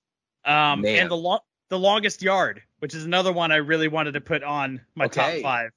Um, Which version? Oh, the Adam Sandler version. The Adam Sandler okay. version. I mean, okay. that's the that's the version we grew up with. So that, I, that's. I'm just I'm asking, you know, because there are two, and, and I know a lot of people are very, you know, they hold on strong to the Burt Reynolds version, and I get sure. that, but yeah, uh, absolutely. That's why I asked. So yeah, uh, I mean, hey, you know, this is going to be a good, crazy, uh, controversial list when you just named five movies, and I'm like, well, they kind of all could be in top five, so I can't imagine could. what's left. Let's go. It's Brucey's time to shine. Um, here we go.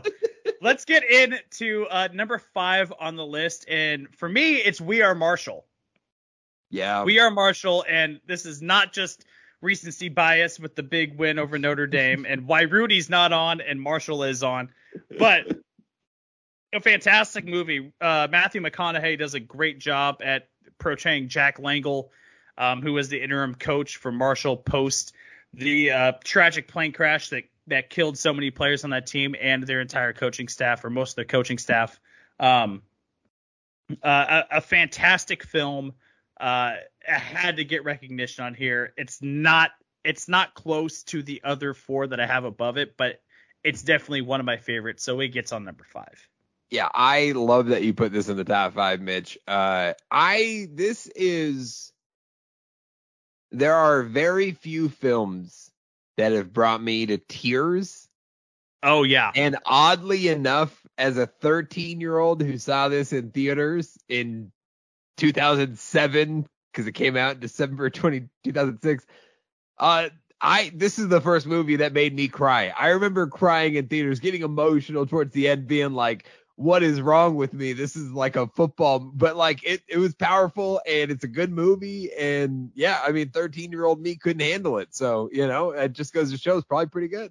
It's a, it's a powerful movie. It's an emotional movie. And the fact that it's based on a true story, I think definitely gets you there as far as tears go. It definitely, sure. uh, it sparks a little bit of that up. So We're Marshall, number five. Number four, I went in Varsity Blues. Um, Again, a cult classic. I think that, you know, this is not on a lot of people's top five lists, but the football action's great. It's a little over dramatic. Uh, the characters that are, in, that are in it are incredibly likable. Uh, a young James Vanderbeek is in that movie. John Voight is in that movie. Um, a young Paul Walker. Paul Walker is yeah. in that movie. So uh, a very, very great movie for being an M T V production. Like, you know, the M T V movies are typically very middle of the road to to not good at all. But Varsity Blues I thought was really good. Um, a very quotable movie too. Um, I, I I just really get a kick out of any time I watch Varsity Blues. Fantastic film in my okay, mind. Okay, I like I like it. Little, like you said, maybe more underrated one that's neat, that gets into your top five. I like it. Um, number three on the list is going to be if Any Given Sunday. Uh, Any Dang. Given Sunday, uh, a fantastic cast with Al Pacino. Cameron Diaz is in that movie. Dennis Quaid, James Woods, uh, Jamie Foxx, L L Cool J. I mean, this is a this is a star-studded cast. A very it, one of the greatest football speeches of all time is given by Al Pacino in this movie, and uh, a, a a true drama, but a, a fantastic film in its own right. And um, if you haven't seen it, go check it out. Any Given Sunday is a fantastic movie. I highly recommend it. Yeah, this is one of those, to be honest, I've never seen this movie. Oh, so I've good. never seen this one. And now that we're doing this top five, I think I need to put it on my list of things to do. Like, I think I need to, like, try to find a, a way to watch this because uh, I've heard, I've always heard about it, this film. You know, I knew it was a, a, a football film, but yeah, just never, uh, never have the chance, have had the chance to watch it. So. Well, you know what? I'll tell you what. You watch Any Given Sunday, and I'll watch Brian's Song, another football movie that I've never seen that I've heard is fantastic, okay. starring uh, James Caan and Billy D. Williams in it. And we'll we'll exchange notes, and then we'll and then we'll watch those movies the opposite way, and All right. we'll see uh, we'll see how we feel about that. So, um, but yeah, Any Given Sunday, number three on the list. Number two, and look, these top two right here. I could have put one A and one B. I could not decide between them. I put this one number two because I think the T V series screwed with the movie, mm. and I went with Friday Night Lights. Um, yeah. I think that the the movie is incredible. Billy Bob Thornton, um, got the guy that played uh, Mike, uh, well, Mike Winchell's his name in. Dom, the guy that played Dom Toretto in the Fast and Furious movies. I'm forgetting. Mm-hmm. I'm blanking on his name there. Um, a fantastic, fantastic film. Tom, I think, I think uh, Tim McGraw's in that mo- in that movie. Yeah, yeah, yeah. Oh yeah. He's he's the drunkard dad. Yeah.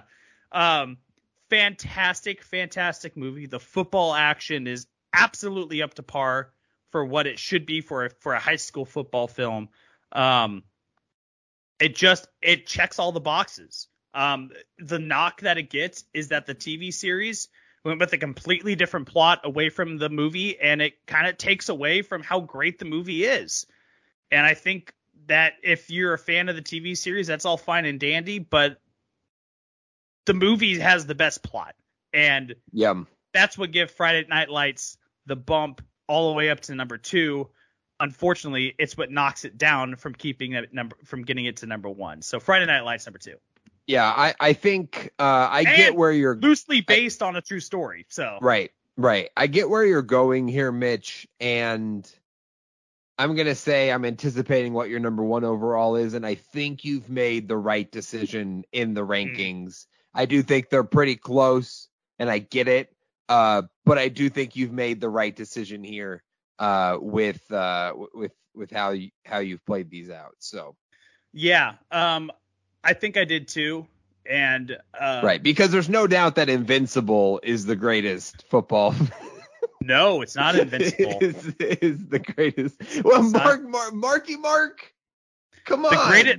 Look, number one. Mitch, the great, Mitch. The, no, I I love Marky Mark, but and it's a good movie. It really is a good movie. Invincible, I enjoy. I do enjoy Invincible, but number one on the list is Little Giants. Um. Okay. No, it's not. Okay. It's remember, right. the, it's remember the Titans, people. Yes, I mean, come on. Yes. It's remember yes. the Titans. Denzel, anything Denzel touches turns to gold. I mean, this is he's probably my favorite actor. of all time. Like, he's up there with Samuel L. Jackson. So good. I, I do like Tom Cruise movies. He's up there with Tom Cruise. He's he's he's up there with the best of them. Denzel's one of my favorite dudes of all time. Anything he touches turns to gold, and he did a fantastic job in this film. Um, look, Eddie, remember the Titans is that one you turn on the weekend before the first weekend of football just to get yourself hyped up, or you turn it on Saturday night before the first Sunday games. And you're like, yeah, this is going to get me hyped up. I want to feel the emotion that football brings you. And you, you, that it's it's tangible in that film. It's tangible, yeah. The emotion football brings you in that film. And I think they did a fantastic job of bringing that through a screen to you, making that emotion tangible for you. So remember the Titans, a number one. Like I said, it was really close with Friday Night Lights, but that's but, you know, and I think Friday Night Lights has the edge in like the football action side of things. Whereas, remember, the Titans hits all the right notes on the emotional side of things. Yeah. And so I, yeah. I got to give the bump there. Yeah, no. And and again, this is where, like, I agree. I think you made the right call with the rankings. What I th- like, remember, the Titans is the number one football movie on this list, right? And, and rightfully so. It's also like a really good movie. Like, just outside of like football, like it's just a good film. Like, it's like you said, the emotion, like you buy in, even if you don't care about football, you probably enjoyed watching Remember the Titans. And that's what like elevates it above the rest. You know, that scene when they're at Gettysburg. Oh, man. Brings me chills. Every oh, yeah. Time I'm, de- I watch just, it. I'm getting chills right now. Just talking about it. Like that like, ass. Oh. Like I'm not, you know, it's crazy. It's oh, great. I, yeah. My hair just stood up on yeah. the top of my head. Like it just, it's just so, so good. And you, and you're right. It's, it's like you could easily put it in your favorite movies of all time. Sure. Right. Outside it's, of, yeah. Yeah. Outside of football, outside of sports movies, you could put right. it in one of your, easily one of your favorite movies of all time. It's a fantastic film. And it's family friendly. The whole family can enjoy it. It's it's it's awesome. That's great. That's great. Yes. No, we uh we are all all with it here on Remember the Titans. So, uh, Mitch. All right. Well, that's the top five. Give us the give us the list five through one once again. Number five is We Are Marshall. Number four, Varsity Blues. Number three, Any Given Sunday. Number two, Friday Night Lights. And number one, the classic Remember the Titans. Love it. Uh, I am noticing a trend here, Mitch. It seems to me that the peak of football filmmaking was clearly the late nineties to early two thousands. Uh, Varsity Blues and Any Given Sunday came out in ninety-nine each, nineteen ninety-nine. Remember the Titans came out in two thousand. Uh, We Are Marshall was like two thousand six. Uh, Friday Night Lights was two thousand four, right? So that was clearly the uh, the height of football filmmaking, uh and uh we haven't done much better since. We need to get it's, back it's on the certain, game. It surely is a generational thing too, I think, you know. Yeah, like that is like yeah, we were fair. we were coming up at that age, like we were watching high school football when we were young kids, and we're and then by two thousand six we're coming up on getting able to play the sport at that level that we were all watching it at. And, and, you know, it definitely, or we were playing Pop Warner actually yeah, at that right, time. So, right. you know, it, it, it, there's, it's definitely a generational thing. And I'm sure thirty years down the road, when there's more football movies made, they're going to have different feelings about different movies. But, um, this is definitely, yeah, this is, yeah, yeah. I'm just trying to even think of recent football movies that have come out besides the Kurt Warner movie, right? The, uh, in whatever that one's called. I can't like, are you like, can you think of any other football films that have come out in the last like five years? I just feel like maybe like that, that was like a trendy thing at the time that, you know, everyone wanted to do. And now it's like not, not cool to like make football movies. Well, anymore. And sports and sports movies are, they're very, there's a big spectrum to them. Cause you can do them in like the goofy sense, which sure. we see like Major League and stuff like that. Or they right, get made. Right. Or you can do them in a historical context. Um, sure. I, I, actually, one that I didn't even mention my honorable mentions that I love is The Express, which is the Ernie Davis story, the and mm. which was a, a an out, out a standout running back at Syracuse in the sixties. Um, he followed like Jim Brown and Earl Little as Syracuse running backs going to the Denver Broncos, and there's a huge mm. story behind him. He unfortunately passed away early from leukemia shortly after the draft, um, but it's a fantastic. Um, the late great Chadwick Boseman plays Ernie Davis in that movie, Um, it's a fantastic film. Yeah. I, I highly recommend okay. it. Um, but yeah, it, it, there's such a wide spectrum for sports movies. I think that like they can get done really, really well or really, really poorly. And the, the, right. I think they definitely had their era as far as getting done really well. And all these movies really kind of fall within that era, that late nineties to mid two thousands era. Yeah, it seems like more nowadays the interest is in the sports documentary, right? Oh, sure. Like, yeah. It's not about like a sports feature film, you know, about a fictional team or like some scenario or even a biographical thing. Like, it's just like we want like things like the E S P N's uh, thirty for thirties that they've done, uh, The Last Dance, you know, these sort of deep dives into uh moments or teams. Like that seems like maybe more of the interest now with sports, uh and maybe that's the difference, is that's why we're not getting as many feature films in that regard. We are we are in a storytelling uh, era, I think. Yeah, for sure. I mean, the documentaries are great. I mean, it is oh, incredible uh fantastic, you know, the content fantastic. And, yeah, no doubt. Have but, you watched that right. Lakers one have you watched that Lakers one yet on Hulu? Which, uh which you mean oh you mean the Showtime the it, it's the like H B O the, one or No, well, it's not the H B O. Well, maybe it's H B O. I thought it was on Hulu. I thought there was a Lakers documentary that was up there, but oh well, there, I know the Showtime. That's the like um, John C. Reilly plays Jerry mm-hmm. Buss. You're not talking about that one. No, no. There's a there's another one that's coming out on Hulu that is about oh. like the your era Lakers, like the late nineties to mid two thousands oh. Lakers, the Shaq and Kobe Lakers. Hey, I think you would really enjoy. So. I'll get the name of that for you, and I'll and I'll make sure to get find out what that is so you can watch that yes. because it's it's fantastic. I, I heard it's fantastic. I yeah. haven't watched it yet. I mean, I am the target audience there, like literally, like I am Absolutely. the focus group audience that they're looking for here. eighteen to thirty, uh, grew up a Lakers fan. Yeah, that's me. Uh, all right, well, good stuff, Mitch. In the top five, uh, we're gonna take a break and hit a mid roll, uh, and on the other side, we'll do a little Week One N F L recap. And then give our quick picks for week two. So stick around, and we'll be right back. Thanks for checking out the Sports Hour today. We appreciate you wherever you're listening. But if you haven't already, we recommend you check us out and give us a listen on Anchor. Anchor allows us to provide the best product to you.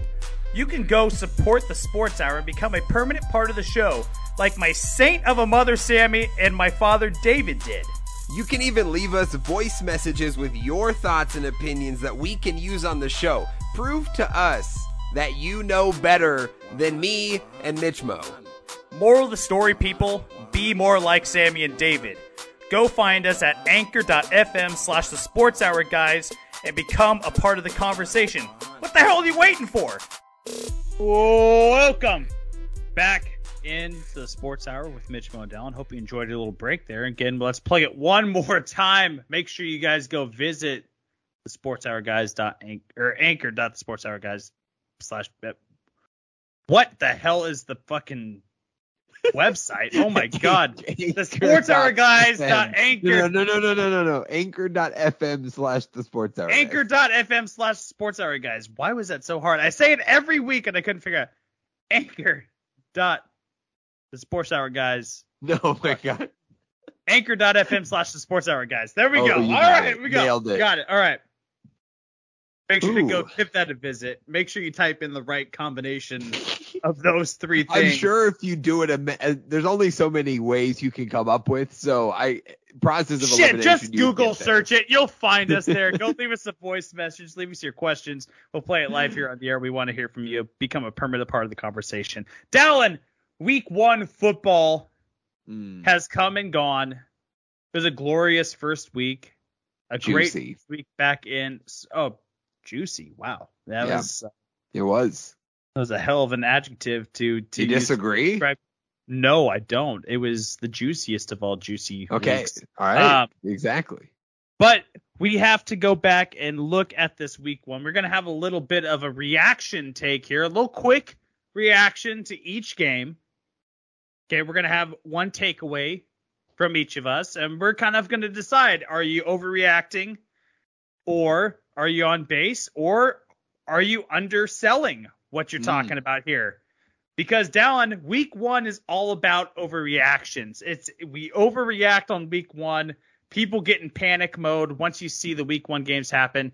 And that's just natural for a sports fan. So we're going to do that right here through week one. And let's kick it off in Thursday night with Buffalo taking on the Los Angeles Rams at SoFi. Buffalo looked really good and the Rams looked really bad. I don't think that the Rams are in any sort of trouble here. But I will say that I think that Buffalo, they might go seventeen and oh. They might go seventeen and oh. This team is so damn good. Everything, every aspect of the game, they look sharp in. Defensively, offensively, special teams, pass game, run game, run defense, pass defense. They didn't miss a step against a team that they very well could be seeing in the Super Bowl at the end of this year. We talked about this as being a Super Bowl preview game. This could be a Super Bowl matchup, and they didn't miss a single step. I guess what you my takeaway from this is that the Bales of any team in the N F L have the highest probability of going seventeen and oh, and I think they may just do that. Wow. Okay. Well, I'm gonna clearly say, it's an overreaction, but you know what? Okay. I'm, yes. Um. I'm glad that you can. I, I'm glad that you can sense that. Here's the thing. I get it though. What's What's funny though? What's funny when you talk about this, Mitch? Because I get it. It was a dominant win that night, and it was. Just, it felt. It never felt like the Rams were really in it. It always felt like the Bills were in control. Bills had four turnovers in that game. No, the Bills had four turnovers. The Rams had three. Uh, now the defense for the Bills held L A to two hundred forty-three total yards. Uh, I mean, it just absolutely stifled everything. Picked off Matt Stafford three times. I mean, and the offense for the Bills converted nine of ten on third down and was extremely efficient besides that. But like I say that to say that there's even room to grow in what felt like a dominant win. I mean, it was a dominant win, and yet there's even more growth for this team. So even though it is an overreaction to say seventeen and oh, just because there are so many games, it is just so difficult. And we see it every year that teams get to eleven, ten, eleven, twelve and oh, and then they always slip up. It's just so hard not to. But man, was I mean they I were mean, certainly doesn't that kind of doesn't that kind of back me up that they have room to grow even with the week, the week one mistakes? Again, and it's a bit of an overreaction, but I get where you're coming from and I get it. They certainly are making a case for the best team in uh, all of the league, and and I think a lot of us felt like that going into the season, convincing fashion on Thursday. My takeaway, Mitch, is lock it, stamp it, pencil it.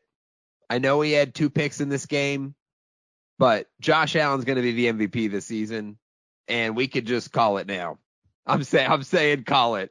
Week one, I, I just that's all I needed. As you, as you so eloquently stated, this Bills team just looks like it's on another level. And as we both picked him in the preseason, it just feels like this is the season, and this is going to be the campaign for him to do this thing. And I know there were other guys that looked good. We'll talk about them in this, but yeah, I'm saying lock it in. Allen's going to win the M V P. I don't need to see anything else. Well, yeah, I mean, I'm, I'm with you one hundred percent. Like lock that in. That's that, that is not an overreaction. I I was with okay, you from the, I, love it. I was with you from the get go. When we talked about this, like that. when we talked about this is, you know, a couple weeks ago, Josh Allen is a is the favorite for the M V P, as he should be. So yep. Not an overreaction, not at all. Okay. I love um, it. I'll... Oh, go ahead, go ahead, sir. No, no, no, no, take it. You're all you're right. Well, it. Hey, we're gonna follow that game up with Cleveland getting it done in Carolina, twenty-six twenty-four. Big win for Cleveland. Without Deshaun Watson, they get it done twenty-six twenty-four. We look at uh, uh, how close of a game it was. I don't think it was necessarily that close. I think the score indicates a little bit different story than what actually happened. I'm going to say this about Cleveland. Cleveland can definitely stay afloat without Deshaun Watson. I think Jacoby Brissett did enough And I think that the contributions of the run game with Nick Chubb and Kareem Hunt are going to be enough to keep the Cleveland Browns afloat without Deshaun Watson. And this is, I, I'm not even saying that they'll, they'll be on the winning side of things when it's all said and done, but they'll be, they'll be in the hunt by the end of the year. Once they get Deshaun Watson back, I think that the Browns are going to be just fine with Jacoby Brissett throughout the first two thirds of the season or so. So what, I guess I, I love that. So what is just fine? Is it five hundred? You know, do you want me to make my stamp on this? I, well, okay, I mean, I, I just, I, I just wonder, I just wonder what, what, I guess what that is for you. They can be five hundred with Jacoby Brissett. Okay. Yeah, that, gonna, that, yeah. That'll be my stamp. That'll okay, be my stamp. I'm going to say that's not an overreaction. Okay. Uh, I'm going to say that's not an overreaction, Mitch, because having watched this full game uh, pirated on my phone while I watched uh, all the other games on my television, because uh, I don't, you know, uh, uh, unsurprising, C B S did not think that the state of Utah cared to watch that, you know, Browns-Panthers matchup out here, and rightfully so. Uh, but the Browns looked pretty good, and it was, I think, a pretty close game. Now, Cleveland led twenty to seven heading into the fourth quarter. The Panthers really put it together to get it close and did take the lead with a minute left, but Brissett put him in field goal range, and Cade York, the I think he was a fourth-round pick by the Browns, like or fifth-round pick. They spent a high pick on the kicker, and he kicked a fifty-eight-yarder with eight seconds left. A fifty-eight-yarder, Mitch, that would have been good from seventy. I mean, it hit it hit like more than midway up the uprights, and it hit with a thud. Like, it was a piss missile. Like, that kid yeah. has a leg on him. It was actually, like, as a Panthers fan, it was so sad and also extremely impressive uh, to watch. But this Browns team is pretty good. Uh, this Brown team is pretty good. And with the run game, which they leaned on heavily in that game against the Panthers, and it really wore down uh, what is a pretty good Panthers defense, over two hundred yards on the ground, averaged five point six a carry uh, for Cleveland. So, yeah, not an overreaction that the uh, Browns can stay over five hundred without Watson. Uh, my big takeaway goes alongside with that, Mitch, so I think you'll agree. Uh, Cleveland has a top five defense this year. This this defensive unit is really good, and part of why I'm with you on staying over five hundred is because this defense looks uh, really legit, top to bottom. The secondary is solid. They've got great pieces all around there. The uh, linebacker unit with uh, the versatility of Jeremiah Owusu-Koramoah and some of the players there, and then obviously on the defensive line, headlined by Myles Garrett. Jadeveon Clowney uh, is a piece that we just sort of forget about, but on that D-line, feeding off of Garrett, he is going to feast. Uh, this defense is legit, and I, I, I'm saying now by the end of the season, my takeaway, they're top five in defense. That's a tough one. That's a tough one. I'm going to say it's not an overreaction. I don't think that's okay. overreacting. Um, will they end as a top five? That yet's to be seen, but I don't think that it's that I don't think it's that absurd to to stake your claim in that right now, because we saw what they could do. That the Panthers, though not a an elite offensive force to be reckoned with, definitely have some weapons that that have to be addressed. Christian McCaffrey, uh, D J Moore. We saw Robbie Anderson step up for a hundred-yard game. Like they they definitely have some guys that you have to be aware of, and they managed them just fine. I don't think that's an overreaction at all yep. for them to be for be a top five defense. Well, then I think I need to step these up as we continue, because uh, I'm not doing good enough to get uh, an overreaction from you, Mitch. Uh, you're too. I need to, I need to step up my overreactions here. Okay. Well, well, let's see it. Let's see it then. Come on, let's go into this next game. Um, we have, excuse me, uh, New Orleans getting it done over Atlanta. They went to Hotlanta, got it done, road victory, Saints twenty-seven, Falcons twenty-six. My big takeaway from this, Jameis can lead a ten-win team. Jameis can lead a ten-win team, and he could take this team to the playoffs. I, I, I honestly believe that. I don't think they're going to win that division. That N F C South is going to be really tough to overcome. with the Tampa Bay Buccaneers there. But I I said it I said I've said it a couple times on here. I believe in Jameis as a starter again. And I think what he's going to have to work with in New Orleans, he can do it. He can lead a ten-win team in New Orleans. And I, I, I know that one point over Atlanta, a, a team that's not very well built right now, is not a very convincing um, victory, especially when you only win by one.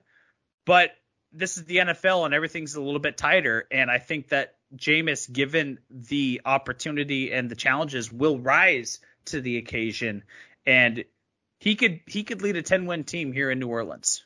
Okay, uh, I am gonna say, Mitch, that that is a bit of an overreaction, and I am a little more down on the Saints, but I I look at this game, and it is impressive that the Saints pulled this one off because they were down twenty-six to ten with twelve minutes left in this game, and they were down sixteen points with twelve minutes left to a Falcons team that we all expect to win like three or four games. So, like, great, obviously, impressive that they pulled it off. The offense really clicked uh, in that fourth quarter, and your hope is that that would continue, and it looks more like that. But I worry that this looks really good against a really bad team, and they kind of turned it on late and probably got lucky that they were playing like an Atlanta Falcons and not somebody better because maybe they, are, they aren't able to pull off, a, uh, you know, that comeback if it's against somebody else. So I'm going to say a bit of an overreaction, but I am generally impressed with the Saints, uh, you know, on week one. I don't think they looked bad by any means, uh, but I'm not, I don't think it was quite as convincing as that. So I'm going to say overreaction a bit. Uh, fair enough. Fair enough. Fair enough. My takeaway has to do with the Saints as well, Mitch.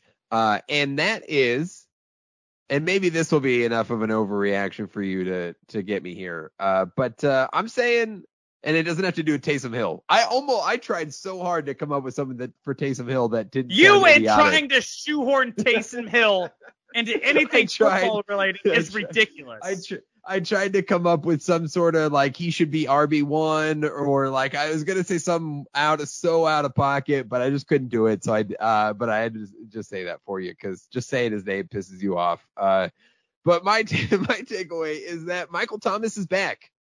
Michael Thomas is back. That's what I'm saying. Week one, he's been injured for the last two years, and that twenty nineteen campaign was so good with Drew Brees. It was record setting. And he just he hasn't been healthy. We haven't been able to see if he's going to be that guy. And I'm not saying he's twenty nineteen like record-setting Michael Thomas, but I'm saying Pro Bowl level, consistent week in and week out. This guy is going to produce and be that target monster. I I think he's back. The the end of the game showed me that. And I know Jarvis Landry ended up with the most receptions, the most targets uh, in this one. But you look at that fourth quarter, it was Jameis to Michael Thomas. That's who he was targeting. So I I think Michael Thomas is back. I think this is the sign of it, and uh, I'm buying the stock now. To ins- to insinuate that someone is back, which w- would mean that they are back to their former level, and Michael Thomas is not back to their former level. Um, okay. This is this is an overreaction. He's not going to be the Michael Thomas of old. Like it, it's great. Two recept, two touchdown catches. That's great. That's fantastic. He could be a red zone threat for you, and I think I think that's I think that's a great weapon for the Saints to have. But to insinuate that he is back to some sort of capacity where he could emulate a some sort of version of twenty nineteen Michael Thomas is just too rich for me. I don't think he's there. I think that this is going to be the Jarvis Landry show. Chris Olave will eventually break out. Uh, Juwan Johnson uh, will eventually break out. Um, yeah, and then he's a Alvin, sneaky, sneaky good Al- uh, weapon there. And Alvin Kamara will be used in, in the pass game uh, a, a bunch as well. So sure. uh, I think it's a little bit of an overreaction after one game of Michael Thomas being back, saying that he's back to that Pro Bowl level. I don't think that.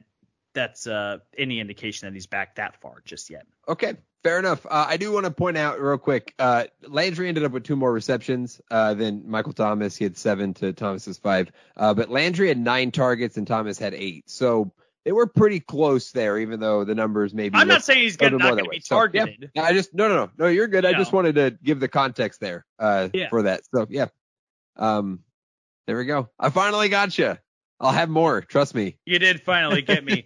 um, look, we're going to go back into a game that I watched uh, every single snap of, of course, because it was my Chicago Bears at home hosting uh, the San Francisco 49ers. Shout out to the big homie, Jose. Gotcha, buddy. We gotcha. Bears get it done. nineteen ten. Shout out to Big Tom. We may only win one of these games all year, but at least it was against the San Francisco 49ers, so I can rub it in as many faces as I possibly can. Look, Justin Fields didn't look good, right? eight for seventeen, one twenty-one. He had the two touchdowns, but he was pretty limited in what he did through the air. Of course, it was an absolute monsoon in in Chicago. Just disgusting. Um, it was a disgusting game. It was a sloppy game, all in all. Um, but I think my biggest takeaway from this, even given the sloppy conditions, uh, Trey Lance will be benched at some point this season.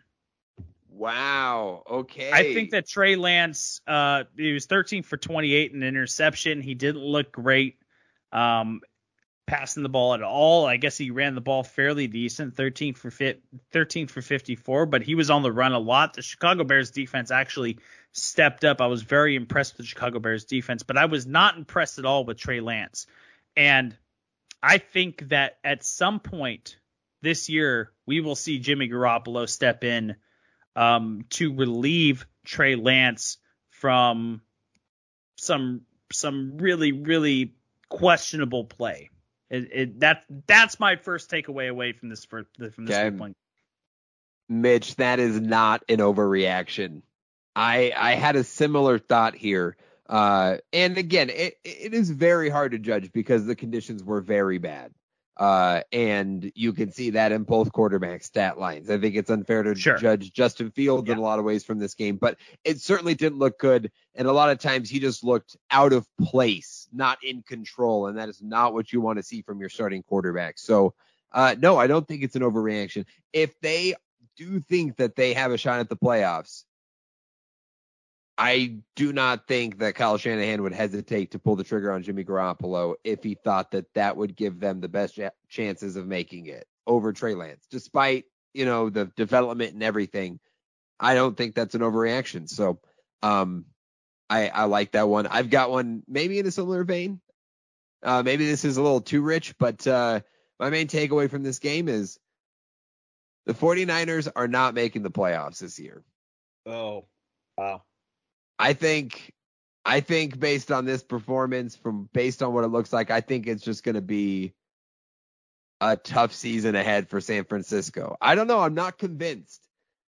And the defense looked, you know, it looked good for the first half, and they go up ten oh, and then three straight drives that the Bears scored touchdowns. Three straight drives they gave up touchdowns to the Bears, and, and the offense could never get it back. But, you know, that Bears offense is not good.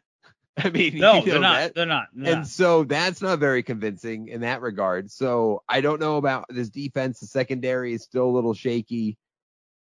And I and this offense is clearly flawed, and who knows if they commit to Trey Lance and really try to ride it out, and it's not pretty. I I don't know. The the N F C looks like maybe is tougher with teams like the Saints and the Vikings, who we'll talk about a little later, but I'm not so sure. I'm gonna say my takeaway was Niners aren't making the playoffs.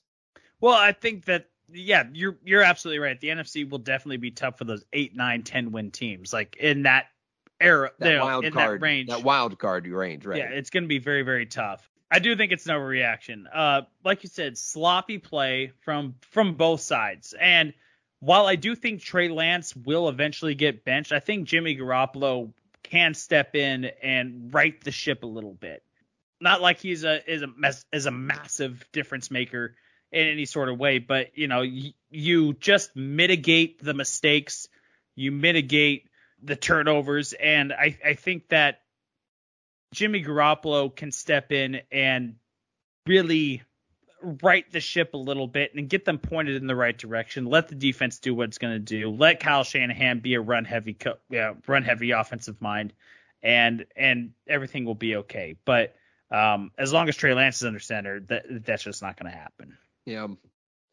Yeah. Certainly need to see more in week two from uh, from Trey Lance in that offense.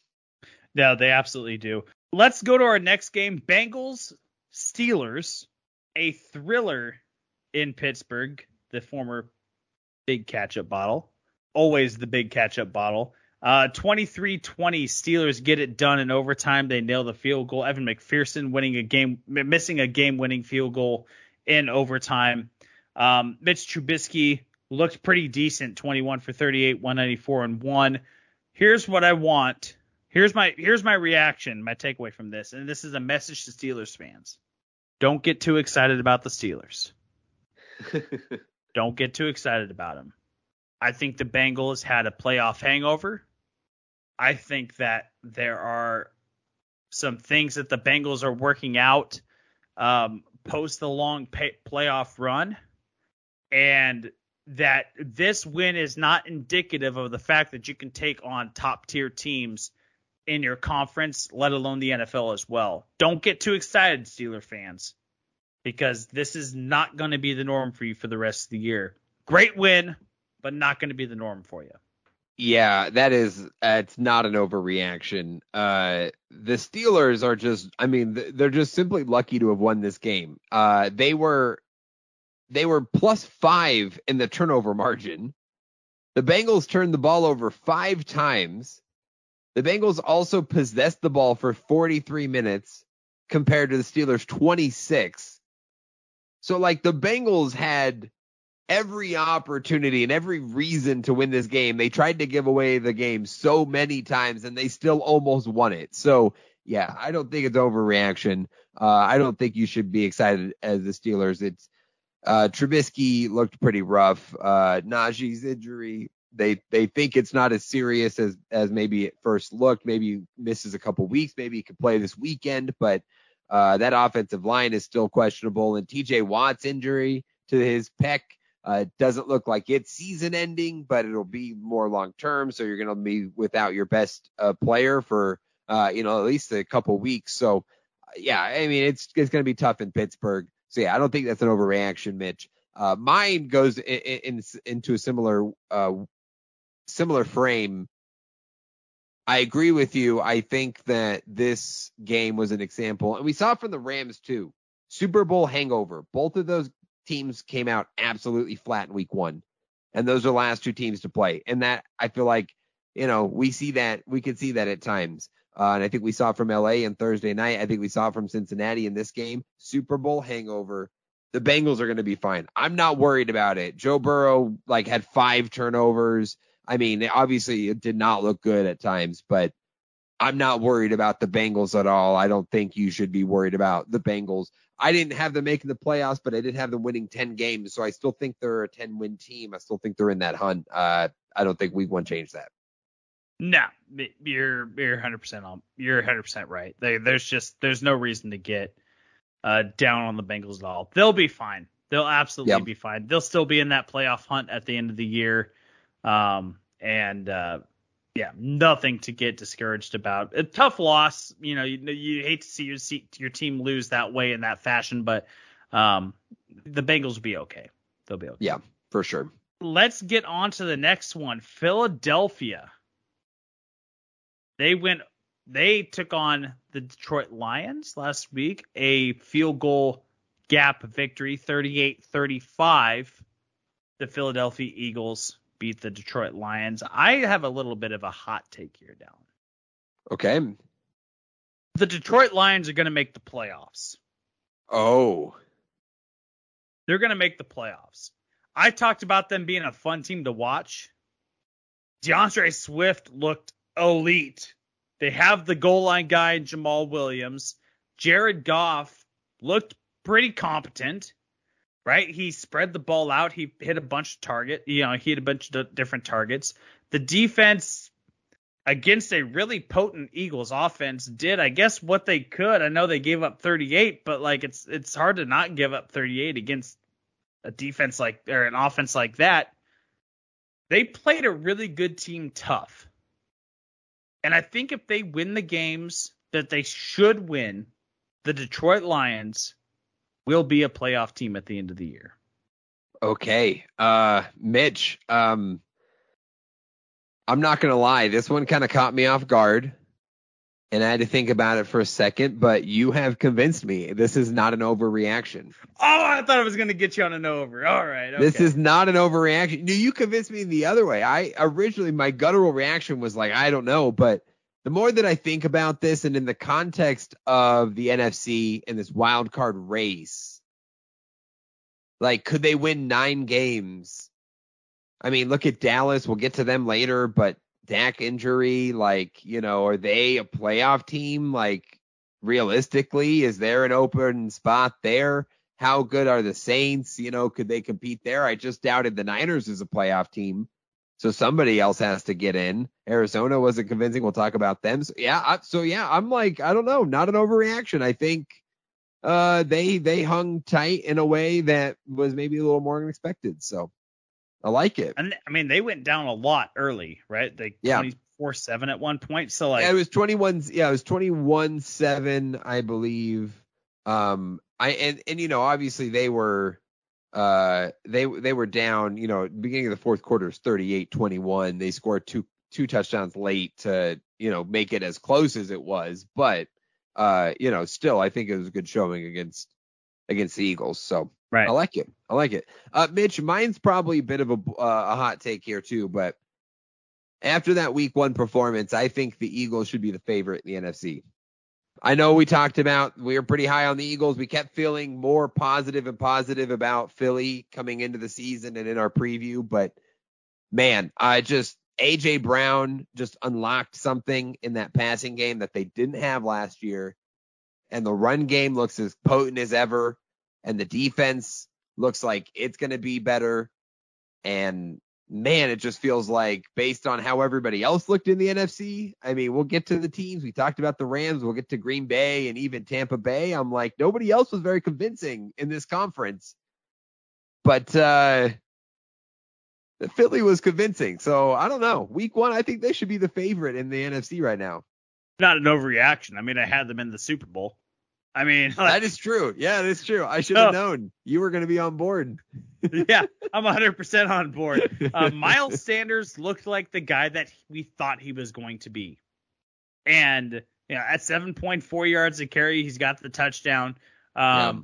He was involved in the pass game in, in, a, in a small role. I mean, yeah, the, things are going right in Philadelphia. Absolutely. Yeah, they, I mean, they had they four rushing be. touchdowns and two hundred yards. I mean, everybody, even Boston Scott had a rushing touchdown. Jalen Hurts was good in the air and really good on the ground. Like, they looked potent, man. I'm excited. I mean, I know the Lions are pretty good, but I'm excited for them to see a, uh, play a really good team and, and see how they stack up. So, absolutely. Absolutely. Following that game, we have Miami against New England. Miami getting it done twenty to seven. On the road against New England.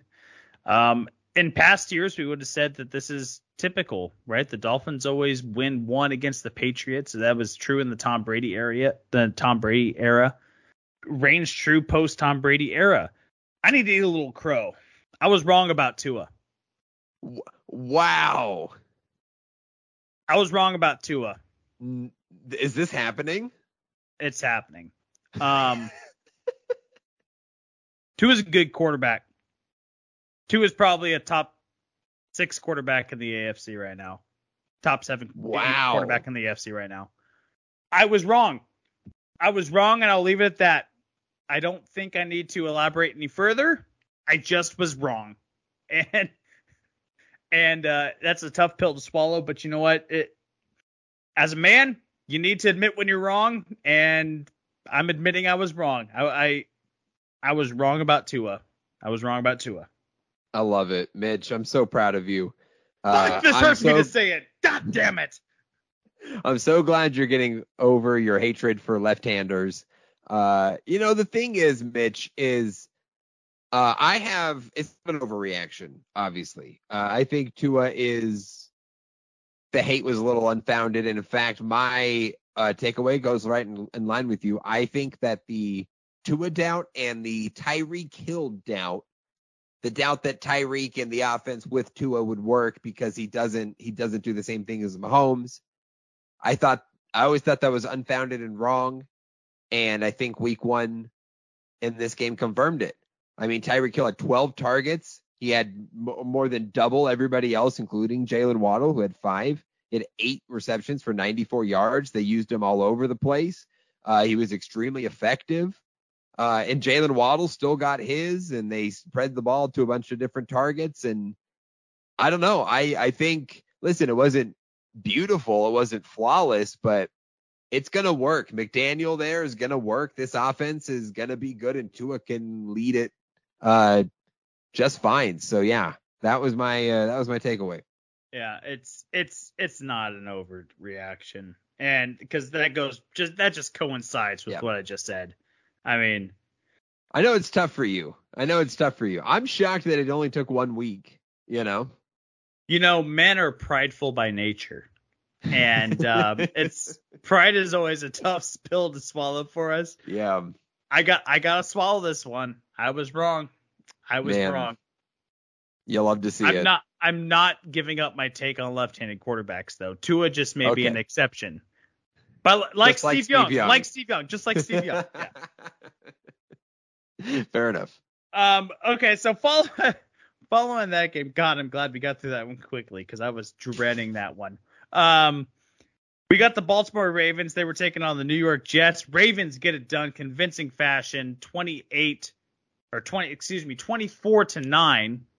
My big takeaway from this is Joe Flacco throws the ball fifty-nine times, three hundred yards. That's great. Jets are in trouble. Jets are in trouble. I mean, look, they they they played a top-tier defense. They couldn't even stay in the same ballpark as them. They lose Jamal Adams on the defensive side of the on the defensive side of the ball for what looks like maybe the year.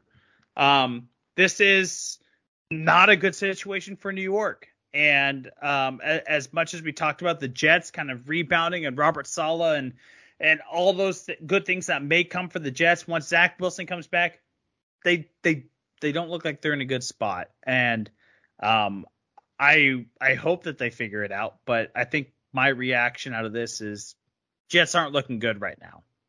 Not going to be performing to the expectations that I think that we expected them to. Yeah, um, man, this is a tough one. Um. I'm going to say that is an overreaction. I'm going to say that's an overreaction because I think that this should have been the expected outcome for the Jets in week one against the Ravens. The Ravens are what we expect to be a playoff team, and the Jets with Joe Flacco are probably not. And especially Joe Flacco attempting fifty-nine passes in a game. Like, that is never in the history of Joe Flacco's career, even in his prime, that was never an ideal scenario for success with him as your quarterback, was for him to throw it that many times. This was just an offense that couldn't do anything on the run against a really good Baltimore defense. It was, re- you know, and had to just dink their way around and couldn't get anything done.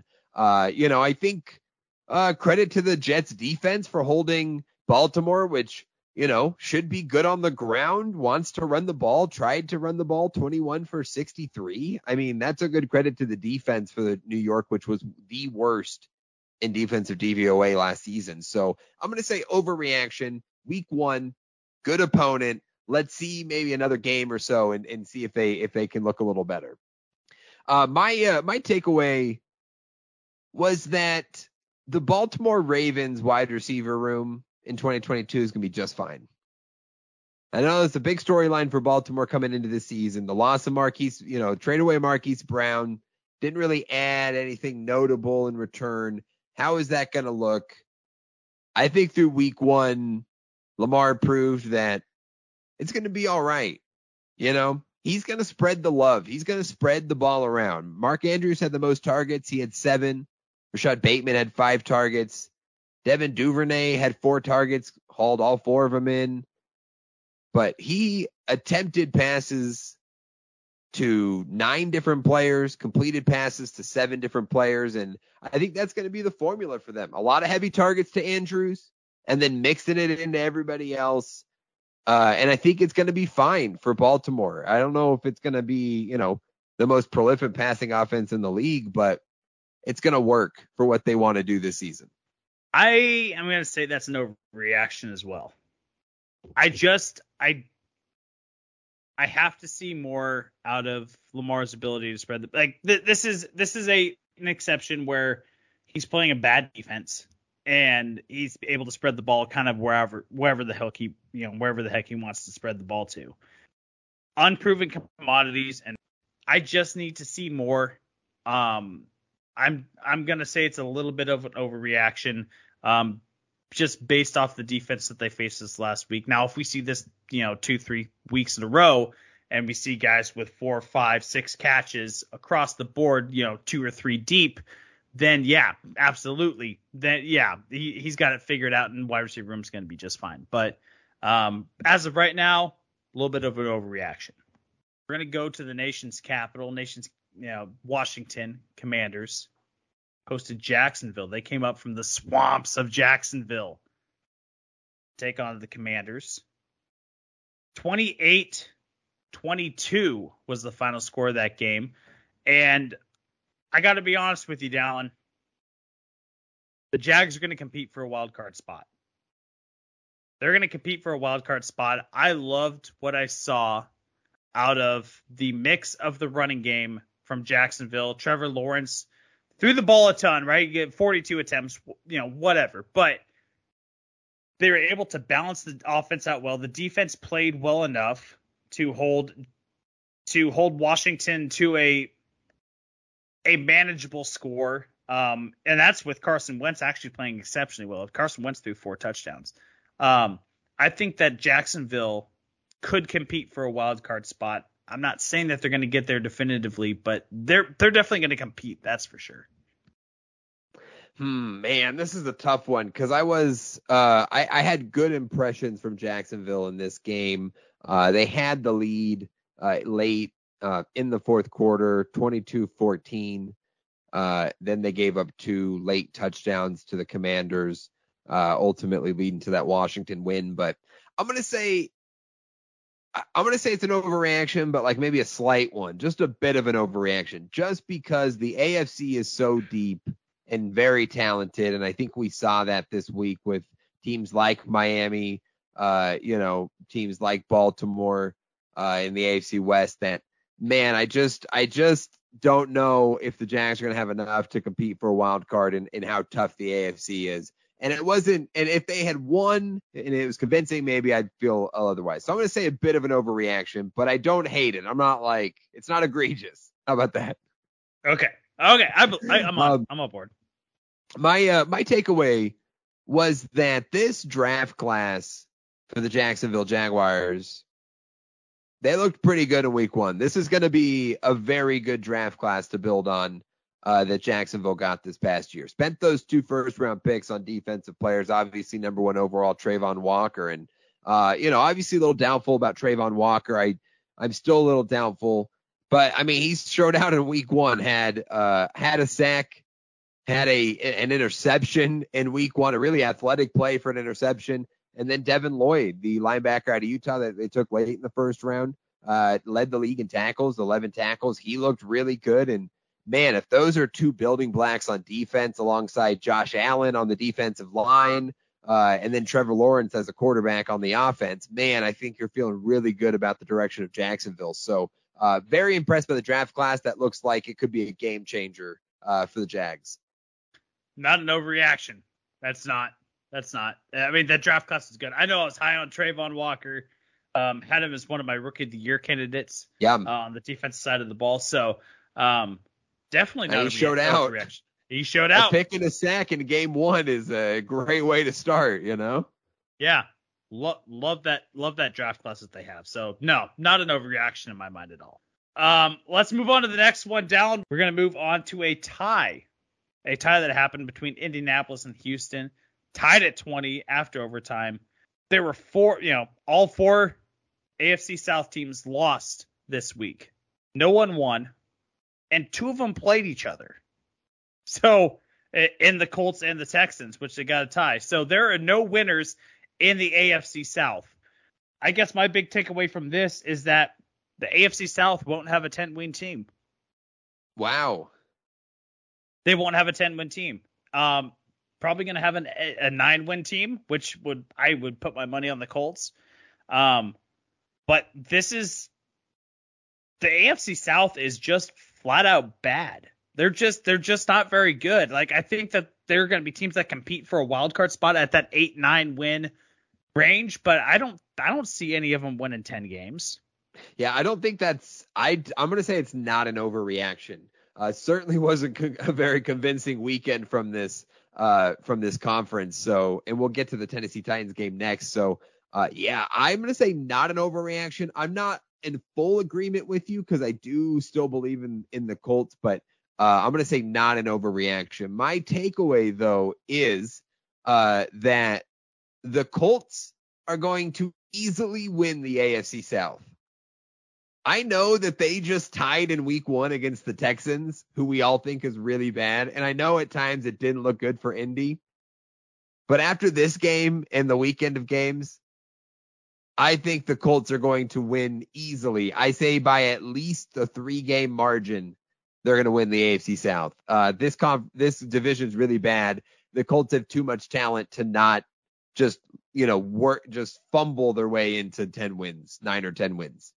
I'm going to go on the same board as you. And I think that, well, same board as you is, but in an opposite direction. I think it's an overreaction, but a very slight overreaction. I think that there are,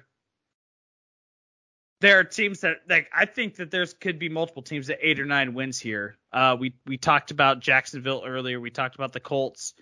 I, I think that we could see some multiple eight or nine win teams that are going to be battling for that for that spot for to win the division. But um, I I don't think that you know it th- there's going to be a clear runaway by any means. Okay, so overreaction, but. Not maybe too egregious. No, it's, it's not. Little, it's not. It's know, not egregious at all. It's not. Yeah, it's not egregious at okay. all. I don't, I don't think at all. You know, trying to be a little spicy.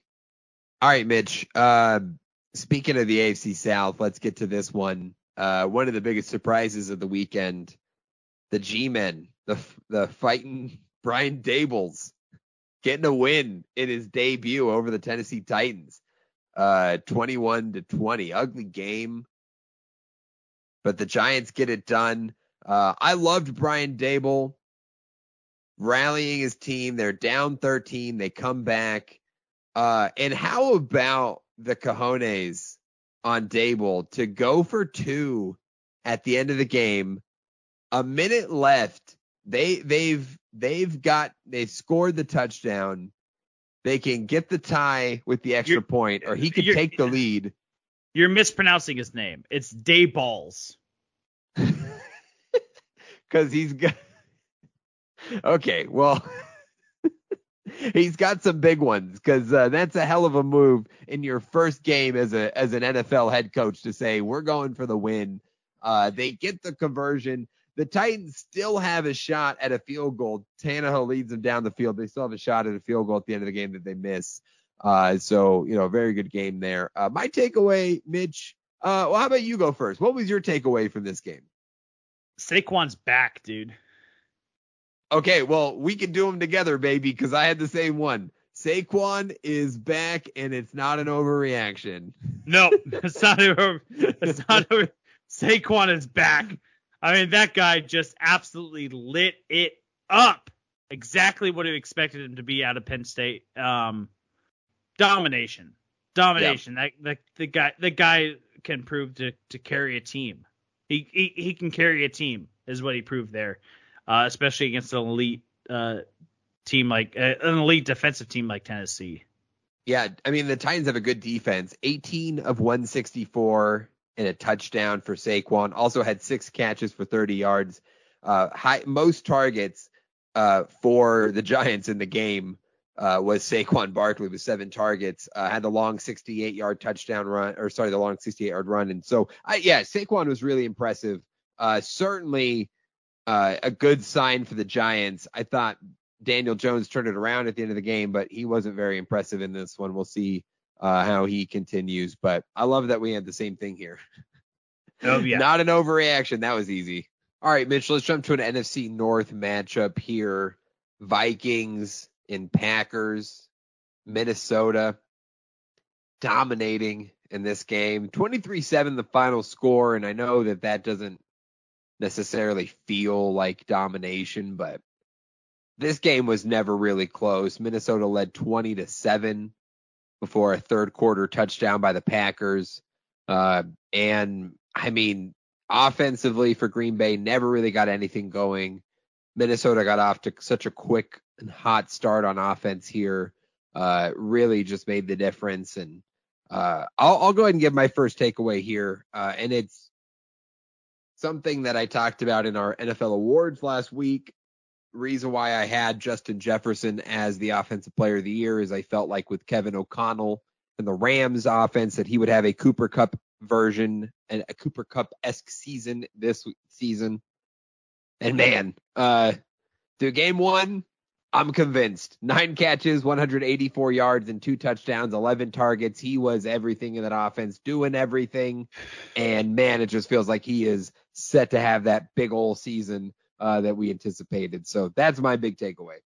Yeah, I one hundred percent with you. Not an overreaction. Um, outside of Jeff, Justin Jefferson, I don't think that there is.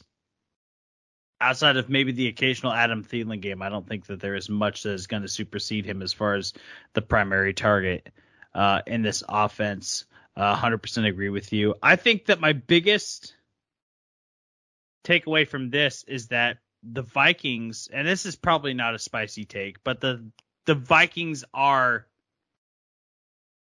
should be the favorite to win the N F C North. Wow. They should be the favorite to win the N F C North. I think they're the most well-rounded team in the N F C North. I think that they are much more round, well-rounded than the Green Bay Packers. Um, we know that the Bears and Lions are going to have their struggles in some capacity. Um, the Bears more so than anyone else. But um, I think that the Vikings should be the favorite to win this division. And I don't think it's particularly close. Wow. Okay. Man, I'm going to say that's not an overreaction. Man, as lo- as much as I'd love to push back on that and think Green Bay, like they just played head to head and one team looked much better than the other. So what else could you say unless you're thinking Chicago or Detroit has a shot, which I just don't really think so. So, yeah, I'm going to say not an overreaction. I'm with you there, Mitch.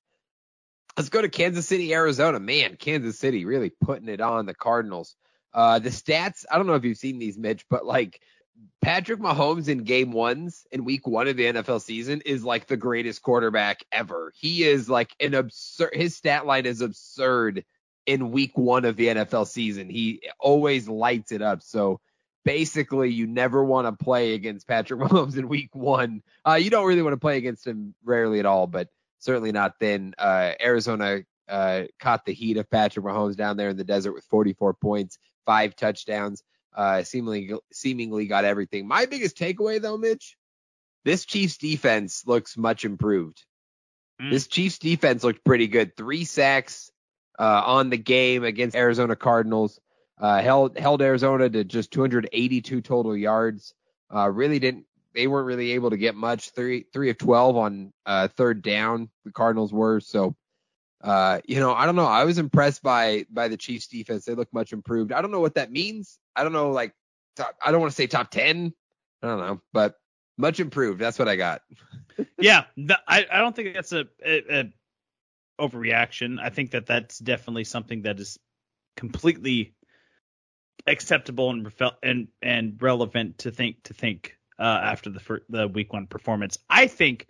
So my biggest takeaway from this is that Isaiah Pacheco will be the lead back in Kansas in Kansas City by the end of the year. Wow. Showed to have some of the best success there. Um, I think that it'll still be a split backfield, but I think that when we look at the end of the year, Isaiah Pacheco will have um, the highest carry total. I think that he will get the biggest workload and he will get the biggest goal line work out of anyone else in that backfield. Um, mark him down as a sleeper offensive rookie of the year award winner. Wow. I think that, that I think that touchdown total is going to be so high with his goal line work that I think that we have to give him consideration as as a serious contributor to this offense. So I, I really like Isaiah Pacheco moving forward. Yeah, certainly interesting, Mitch. Um, hmm. Man, I am going to say, I'm going to say that is an overreaction. Uh, I just don't know. I think it's hard with Kansas City's uh, backfield, just who is really going to get the most, uh, just get the most even snaps back there. Uh, so to have one emerge, I think is tough. Uh, Clyde Edwards-Helaire had obviously still a big role. Uh, Jerick McKinnon had a role. I do think Pacheco is is going to be a factor, no doubt. Uh, I think that's uh, pretty fair, but uh, I'm going to push back a bit on uh, lead back, a snap count uh, for you for the game. Clyde Edwards-Helaire had twenty-seven snaps. Jerick McKinnon also had twenty-seven snaps.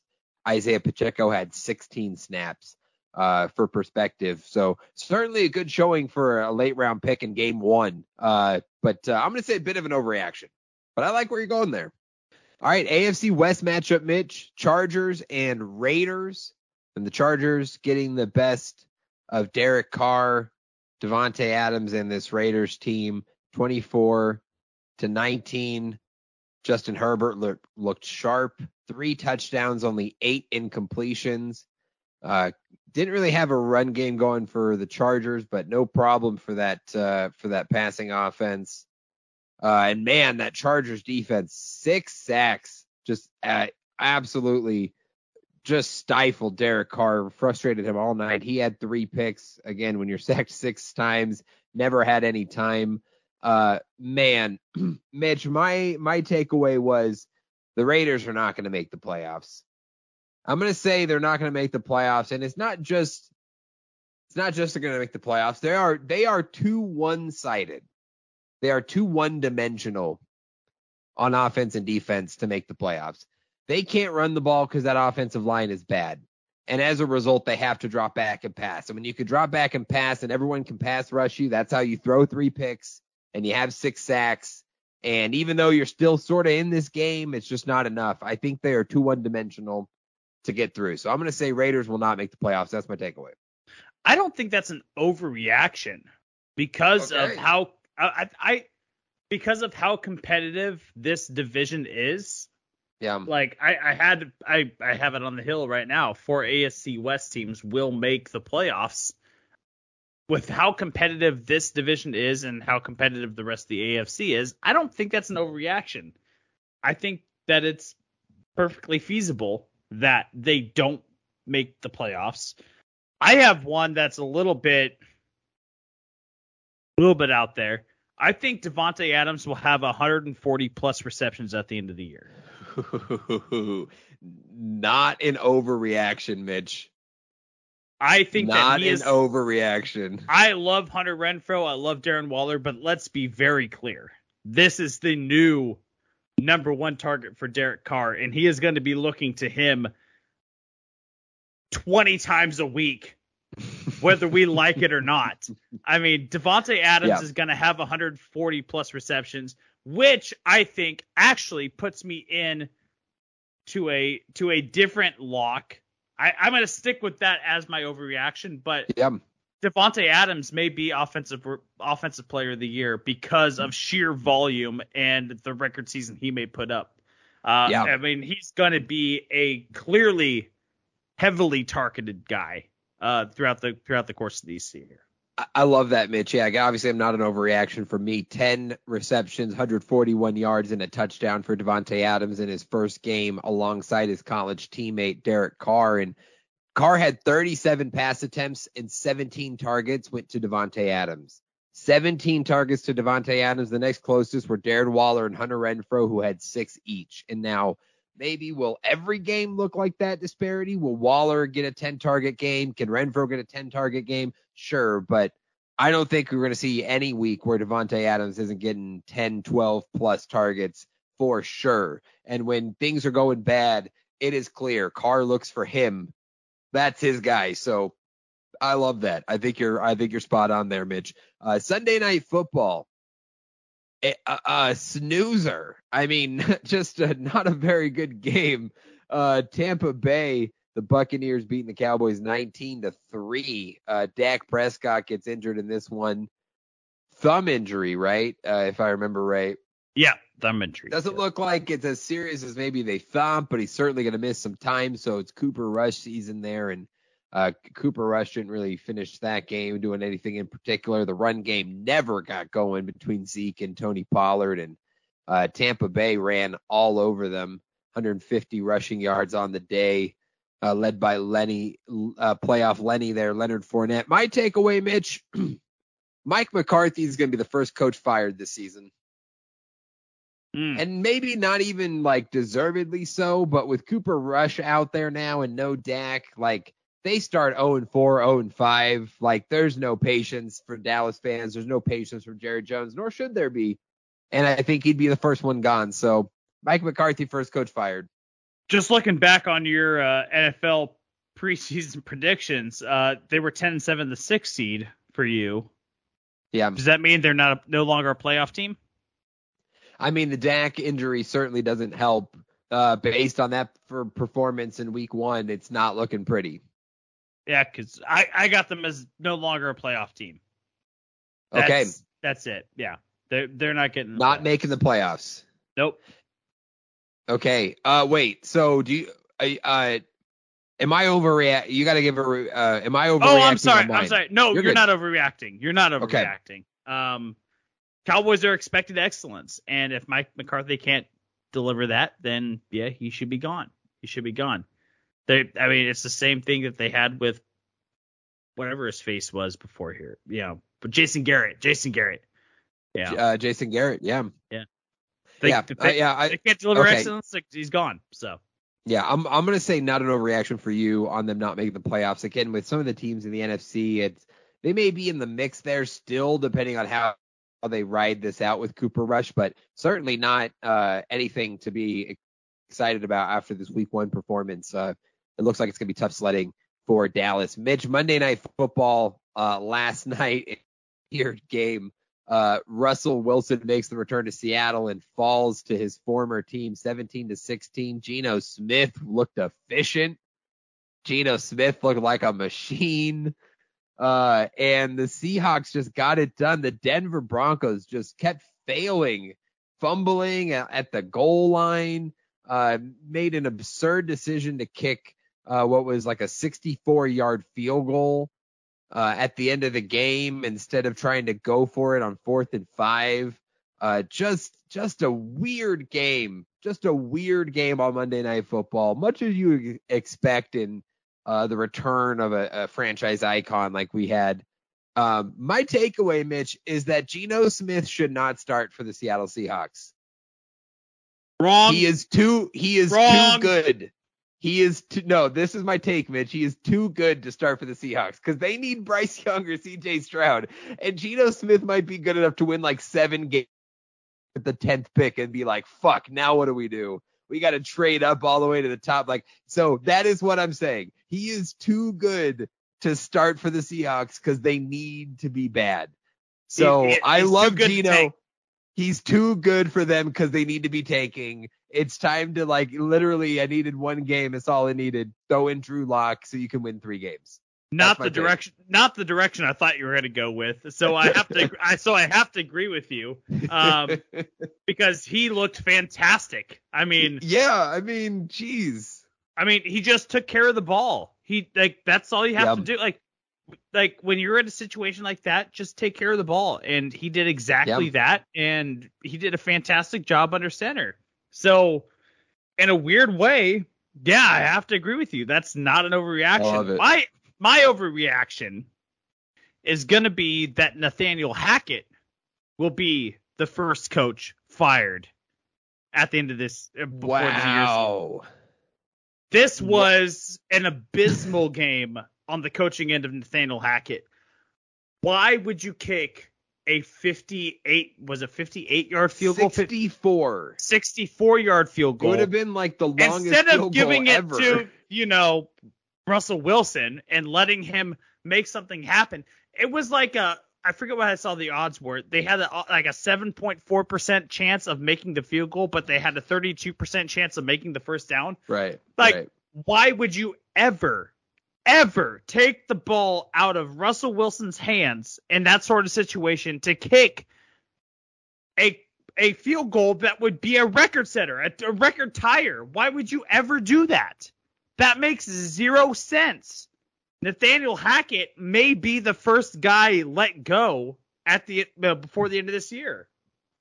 Oh, man. I love the passion for it, Mitch. It is an overreaction. He's a first-year coach who has Russell Wilson. You like, don't make that mistake, though, as a first head. You Listen, don't make that mistake. You it's don't. a bad. It's a bad decision, undoubtedly, uh, no doubt. But he's gonna have a leash. So that's why it's a bit of an overreaction. But uh, I mean, I mean, come on. The thing. The thing is, is the the Broncos' problem wasn't moving the ball. They had four hundred thirty-three yards. Uh, in that game, they moved the ball fine. They got into the red zone. So why would you put it in Russ's hands? Yeah, why would yeah, you kick no, it? Um, exactly. I mean, it's like they could get. It's just they kept falling short. Like, but he could get five yards. I mean, wild. He'll certainly learn from it.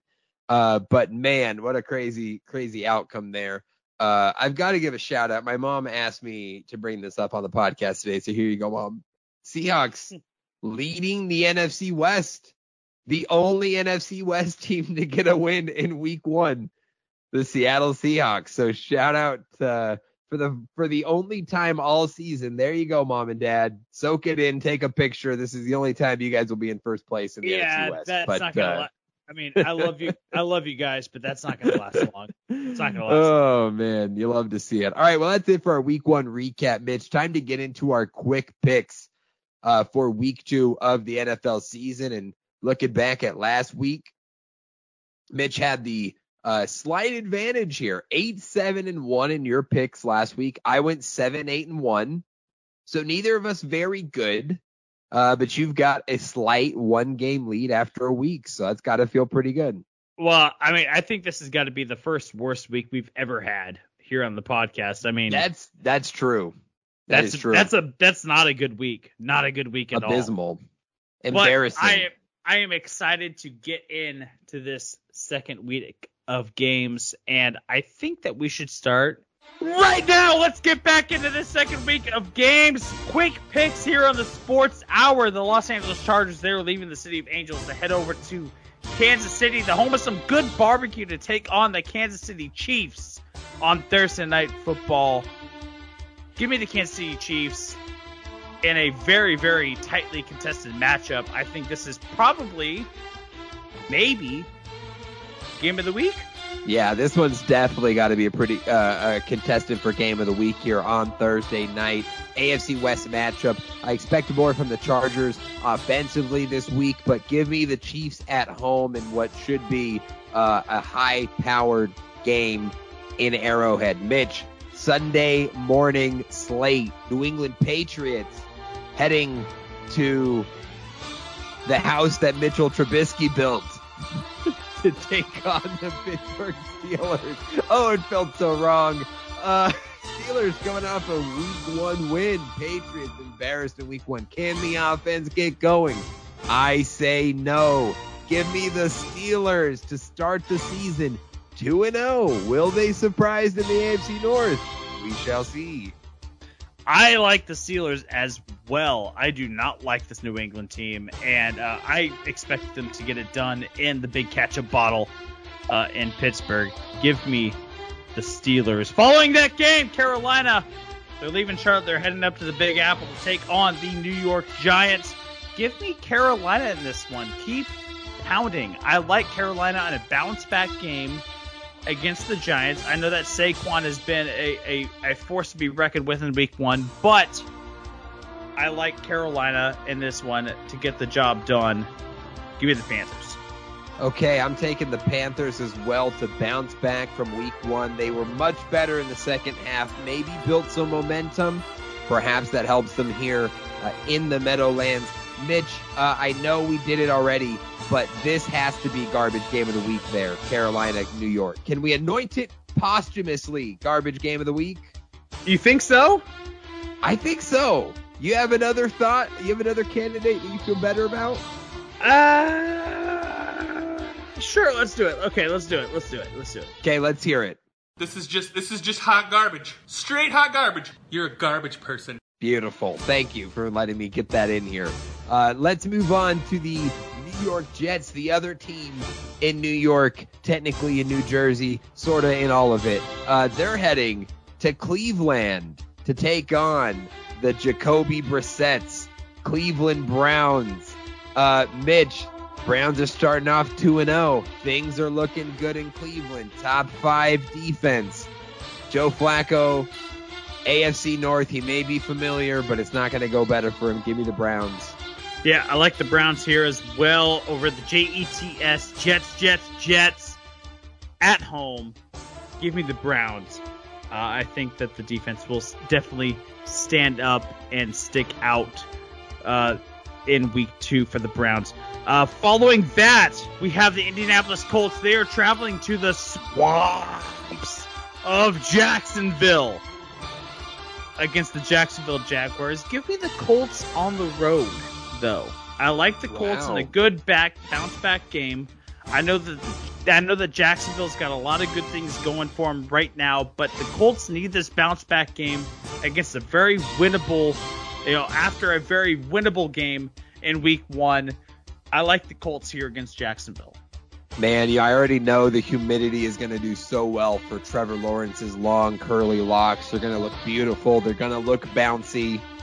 But the Colts are going to get it done, Mitch. Give me Indianapolis to bounce back in a big way. I'm talking two-touchdown win for the Indianapolis Colts. I, I believe they're leaving the state of Indiana. Indiana.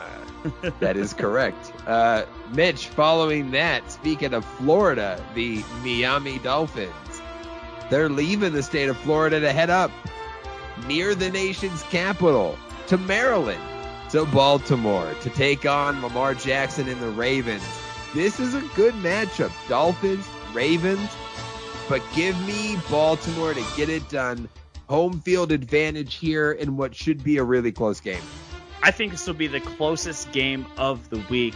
Yeah. But give but give me Baltimore in a twenty-four twenty-three victory. I like I like I like the Ravens in this one.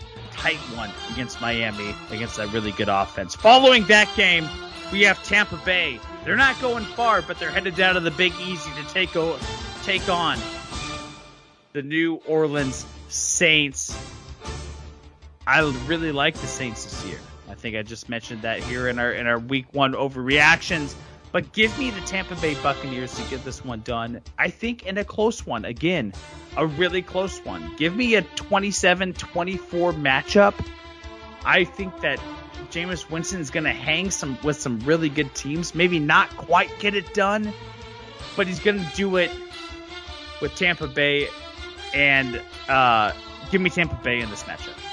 Yeah, you know, Tom Brady has not beaten the New Orleans Saints since he's been a member of the Tampa Bay Buccaneers, and I believe that that ends this weekend. I am taking Tom Brady and the Bucs to get it done in uh, the Big Easy.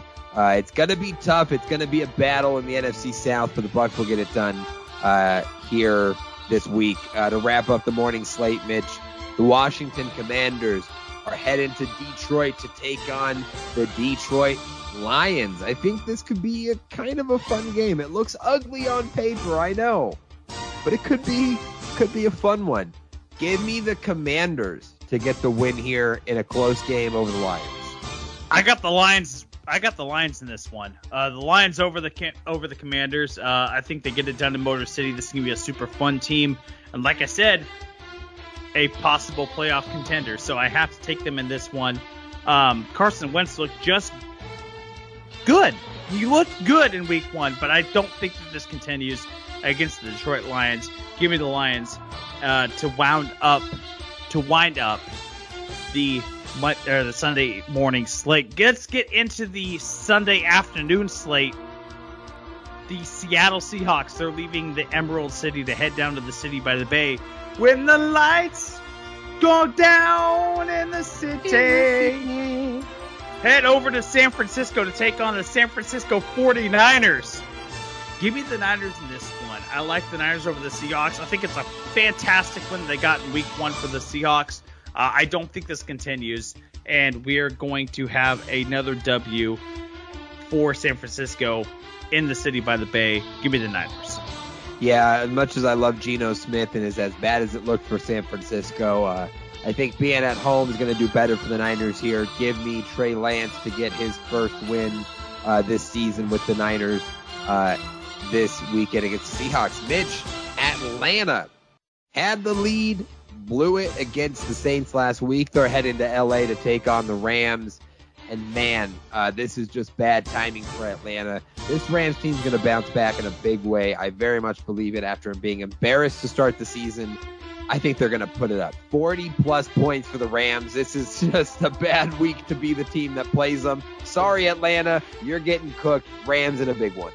Sunday's going to be a bad day to be a Falcon. Yeah, give me a the Rams in a big way over the Atlanta Falcons. I like the Rams in the City of Angels. Give me the Rams. Uh, following that game, Arizona, they're leaving the desert, and they're headed over to Sin City to take on the Las Vegas Raiders. I think the Raiders bounce back here, and they get a win over the Arizona Cardinals. Give me the Raiders and a score and a half game over the over the Cardinals. I, I, I like the Raiders in this one. Okay. Are they leaving the desert, though? They're kind of both deserts, maybe even part of the same desert. I don't know. Well, I said they're going to Sin City. I mean, yeah, you know. Sure, it's Sin City in the desert. Yeah, whatever. I'm just trying to be an ass. Uh, I'm going to take the Cardinals in this one, Mitch. Uh, I think they're going to bounce back. It did not look good in week one for them, but I think Vegas is maybe a more favorable matchup for them. Uh, I think maybe this is more of a shootout, and that uh, bodes well for, for Arizona in this case. So give me the Cardinals bounce back here with a win over the Raiders. Mitch, the Texans headed to Mile High to take on Russell Wilson and the Denver Broncos. Uh, much like with the Atlanta Falcons, this is just a really bad time to catch this team. I think Denver is going to bounce back in a big way this week. I think they're going to put up a lot of points. I think Russ is going to have a huge game. And, man, it's just a tough time to be a Texan coming into uh, into Mile High to face them. So give me the Broncos in this one. Damn, it feels good to be a Bronco. Yeah, you've got to be feeling good about being a Bronco right now because you're getting this dub over the Houston Texans. I mean, this should be blowout of the week, honestly, in my mind. I think that we should have a serious blowout. Uh, Denver going to bounce back in a big way against Houston. Following that game, Cincinnati, they are leaving the state of Ohio to head down to Lone Star State to Jerry World to take on the Dallas Cowboys. No Dak Prescott. Cooper Rush is the quarterback. Give me the Bengals. I think Bengals in a good bounce-back game on the road against Denver, or against Dallas, excuse me. Um, I like the Bengals in this one. Yeah, if only the Cowboys still had Ben DiNucci uh, to bail them out of this one. Uh, I'm going to go with... Ben uh, DiNucci! I'm going to go with Joe Burrow, the Tiger King, and the Bengals uh, to right the ship and a good uh, and a good opportunity here against Dallas. Give me the Bengals on the road. Mitch, Sunday Night Football, N F C North matchup. Your Bears traveling to Lambeau to take on Aaron Rodgers and the Green Bay Packers. And, man, I must be doing something wrong, but give me the Bears in this one. What am I doing? I don't know why I'm doing this, Mitch, but I'm taking the Bears to win on the road on Sunday night. You got to be damn crazy if you think I'm not taking my Bears. I guess I'm taking the Bears! I mean, you did it last week and they won. Are we jinxing it now by picking them? No. No, we're not. No, we're not. No, we're not. I am no, taking the Bears. Okay. I am taking the Bears to get it done on Sunday night. Look, the defense is there. If we're going to win any games, we're going to win it on defense. And you know what? We may start two and oh and wind up six and eleven. I don't care. We, we're going to wind up with two wins to start the year. And down, it's getting done against the Packers, and it couldn't feel sweeter coming against the Green Bay Packers. So give me the Bears. Following that game, Monday night doubleheader. We got the Tennessee Titans. They're leaving Music City and heading over to upstate New York to take on the Buffalo Bills. I mean, give me the Bills. I mean, this is just an easy pick. Give me the Bills. Mitch, nope. You said they might go seventeen and oh. I mean, at this point, you you're for the shtick, you gotta you almost have to pick them every week, right? I guess so, but you know, it, I'm not tied in either. You know, I, I have to. I have to win the picks. I have to win the picks. So that is true. A lot of pressure on this, a lot of pressure on this. But I'm rolling with Buffalo as well alongside you. Tennessee, I mean, falling to the Giants, not a good look. And Buffalo at home looked so good on Thursday night. Yeah, Buffalo and a big one here on Monday night. The second of these doubleheaders, Mitch, uh, in, in what is a really good matchup. Man, if game of the week, you know, isn't Chargers, Chiefs, it might be this Monday night game here. Vikings and Eagles, a matchup of the N F C Championship game in, what, twenty seventeen, right? Case Keenum versus Nick Foles uh, just a few years ago. Uh, Vikings, man, that offense looked really good in week one, and so did Philly. Uh, man, how do these stack up this week? Should be a lot of fun to watch. But I'm rolling with the Eagles. Fly, Eagles, fly. They've got the good defense to boot. I worry about Minnesota's defense. Uh, so give me the Eagles in this one. Got to get the Eagles in this one, too. I think Minnesota's going to win the division, but I got to get the Eagles in this one. They're, they're a Super Bowl contender. They're my Super Bowl pick out of the N F C. I got to roll with the Eagles. Fly, Eagles, fly. Give me the Eagles at home in the second game of that Monday night doubleheader. All right, Mitch, that will do it for our quick picks, and that's going to do it for the podcast. It's been good to be here with you guys. We appreciate you sticking around. As always, if you don't already, give us a follow on the socials. The Twitter is at Sports Hour Guys, Instagram at The Sports Hour Guys, the TikTok at The Sports Hour Guys. Mitch has been putting out some great TikToks on there. So if you haven't checked those out already, you want to make sure you get those. Uh, you can follow me on Twitter at Dallin Graf. Also check out the website, the sports hour guys dot wordpress dot com. Mitch, remind the people about Anchor. Anchor is the only place that you can become a permanent a permanent part of the conversation. Uh, make sure you go that you go to anchor dot f m slash the sports hour guys, become a permanent conversation, a permanent part of the conversation. Leave a voicemail. We will play it live right here on the Sports Hour. Um, you can go listen to our podcast wherever you get your podcast. Stitcher, Spotify, Apple Podcasts. Go on Apple Podcasts, leave us a rating, review, tell us that we suck, because Dallin, that is the only way that we can get better. Man, that is the only way that we can get better. We appreciate you guys listening, being a part of the show. Uh, we love doing it. Great time of year. More football coming up, more fun ideas coming up that we'll continue to hit on. Uh, looking forward to another week of the N F L, college football. So much going on. Such a beautiful time. Uh, and can't wait for more. So, yeah, until next time, we love you, we appreciate you, and we will catch you next week. See ya!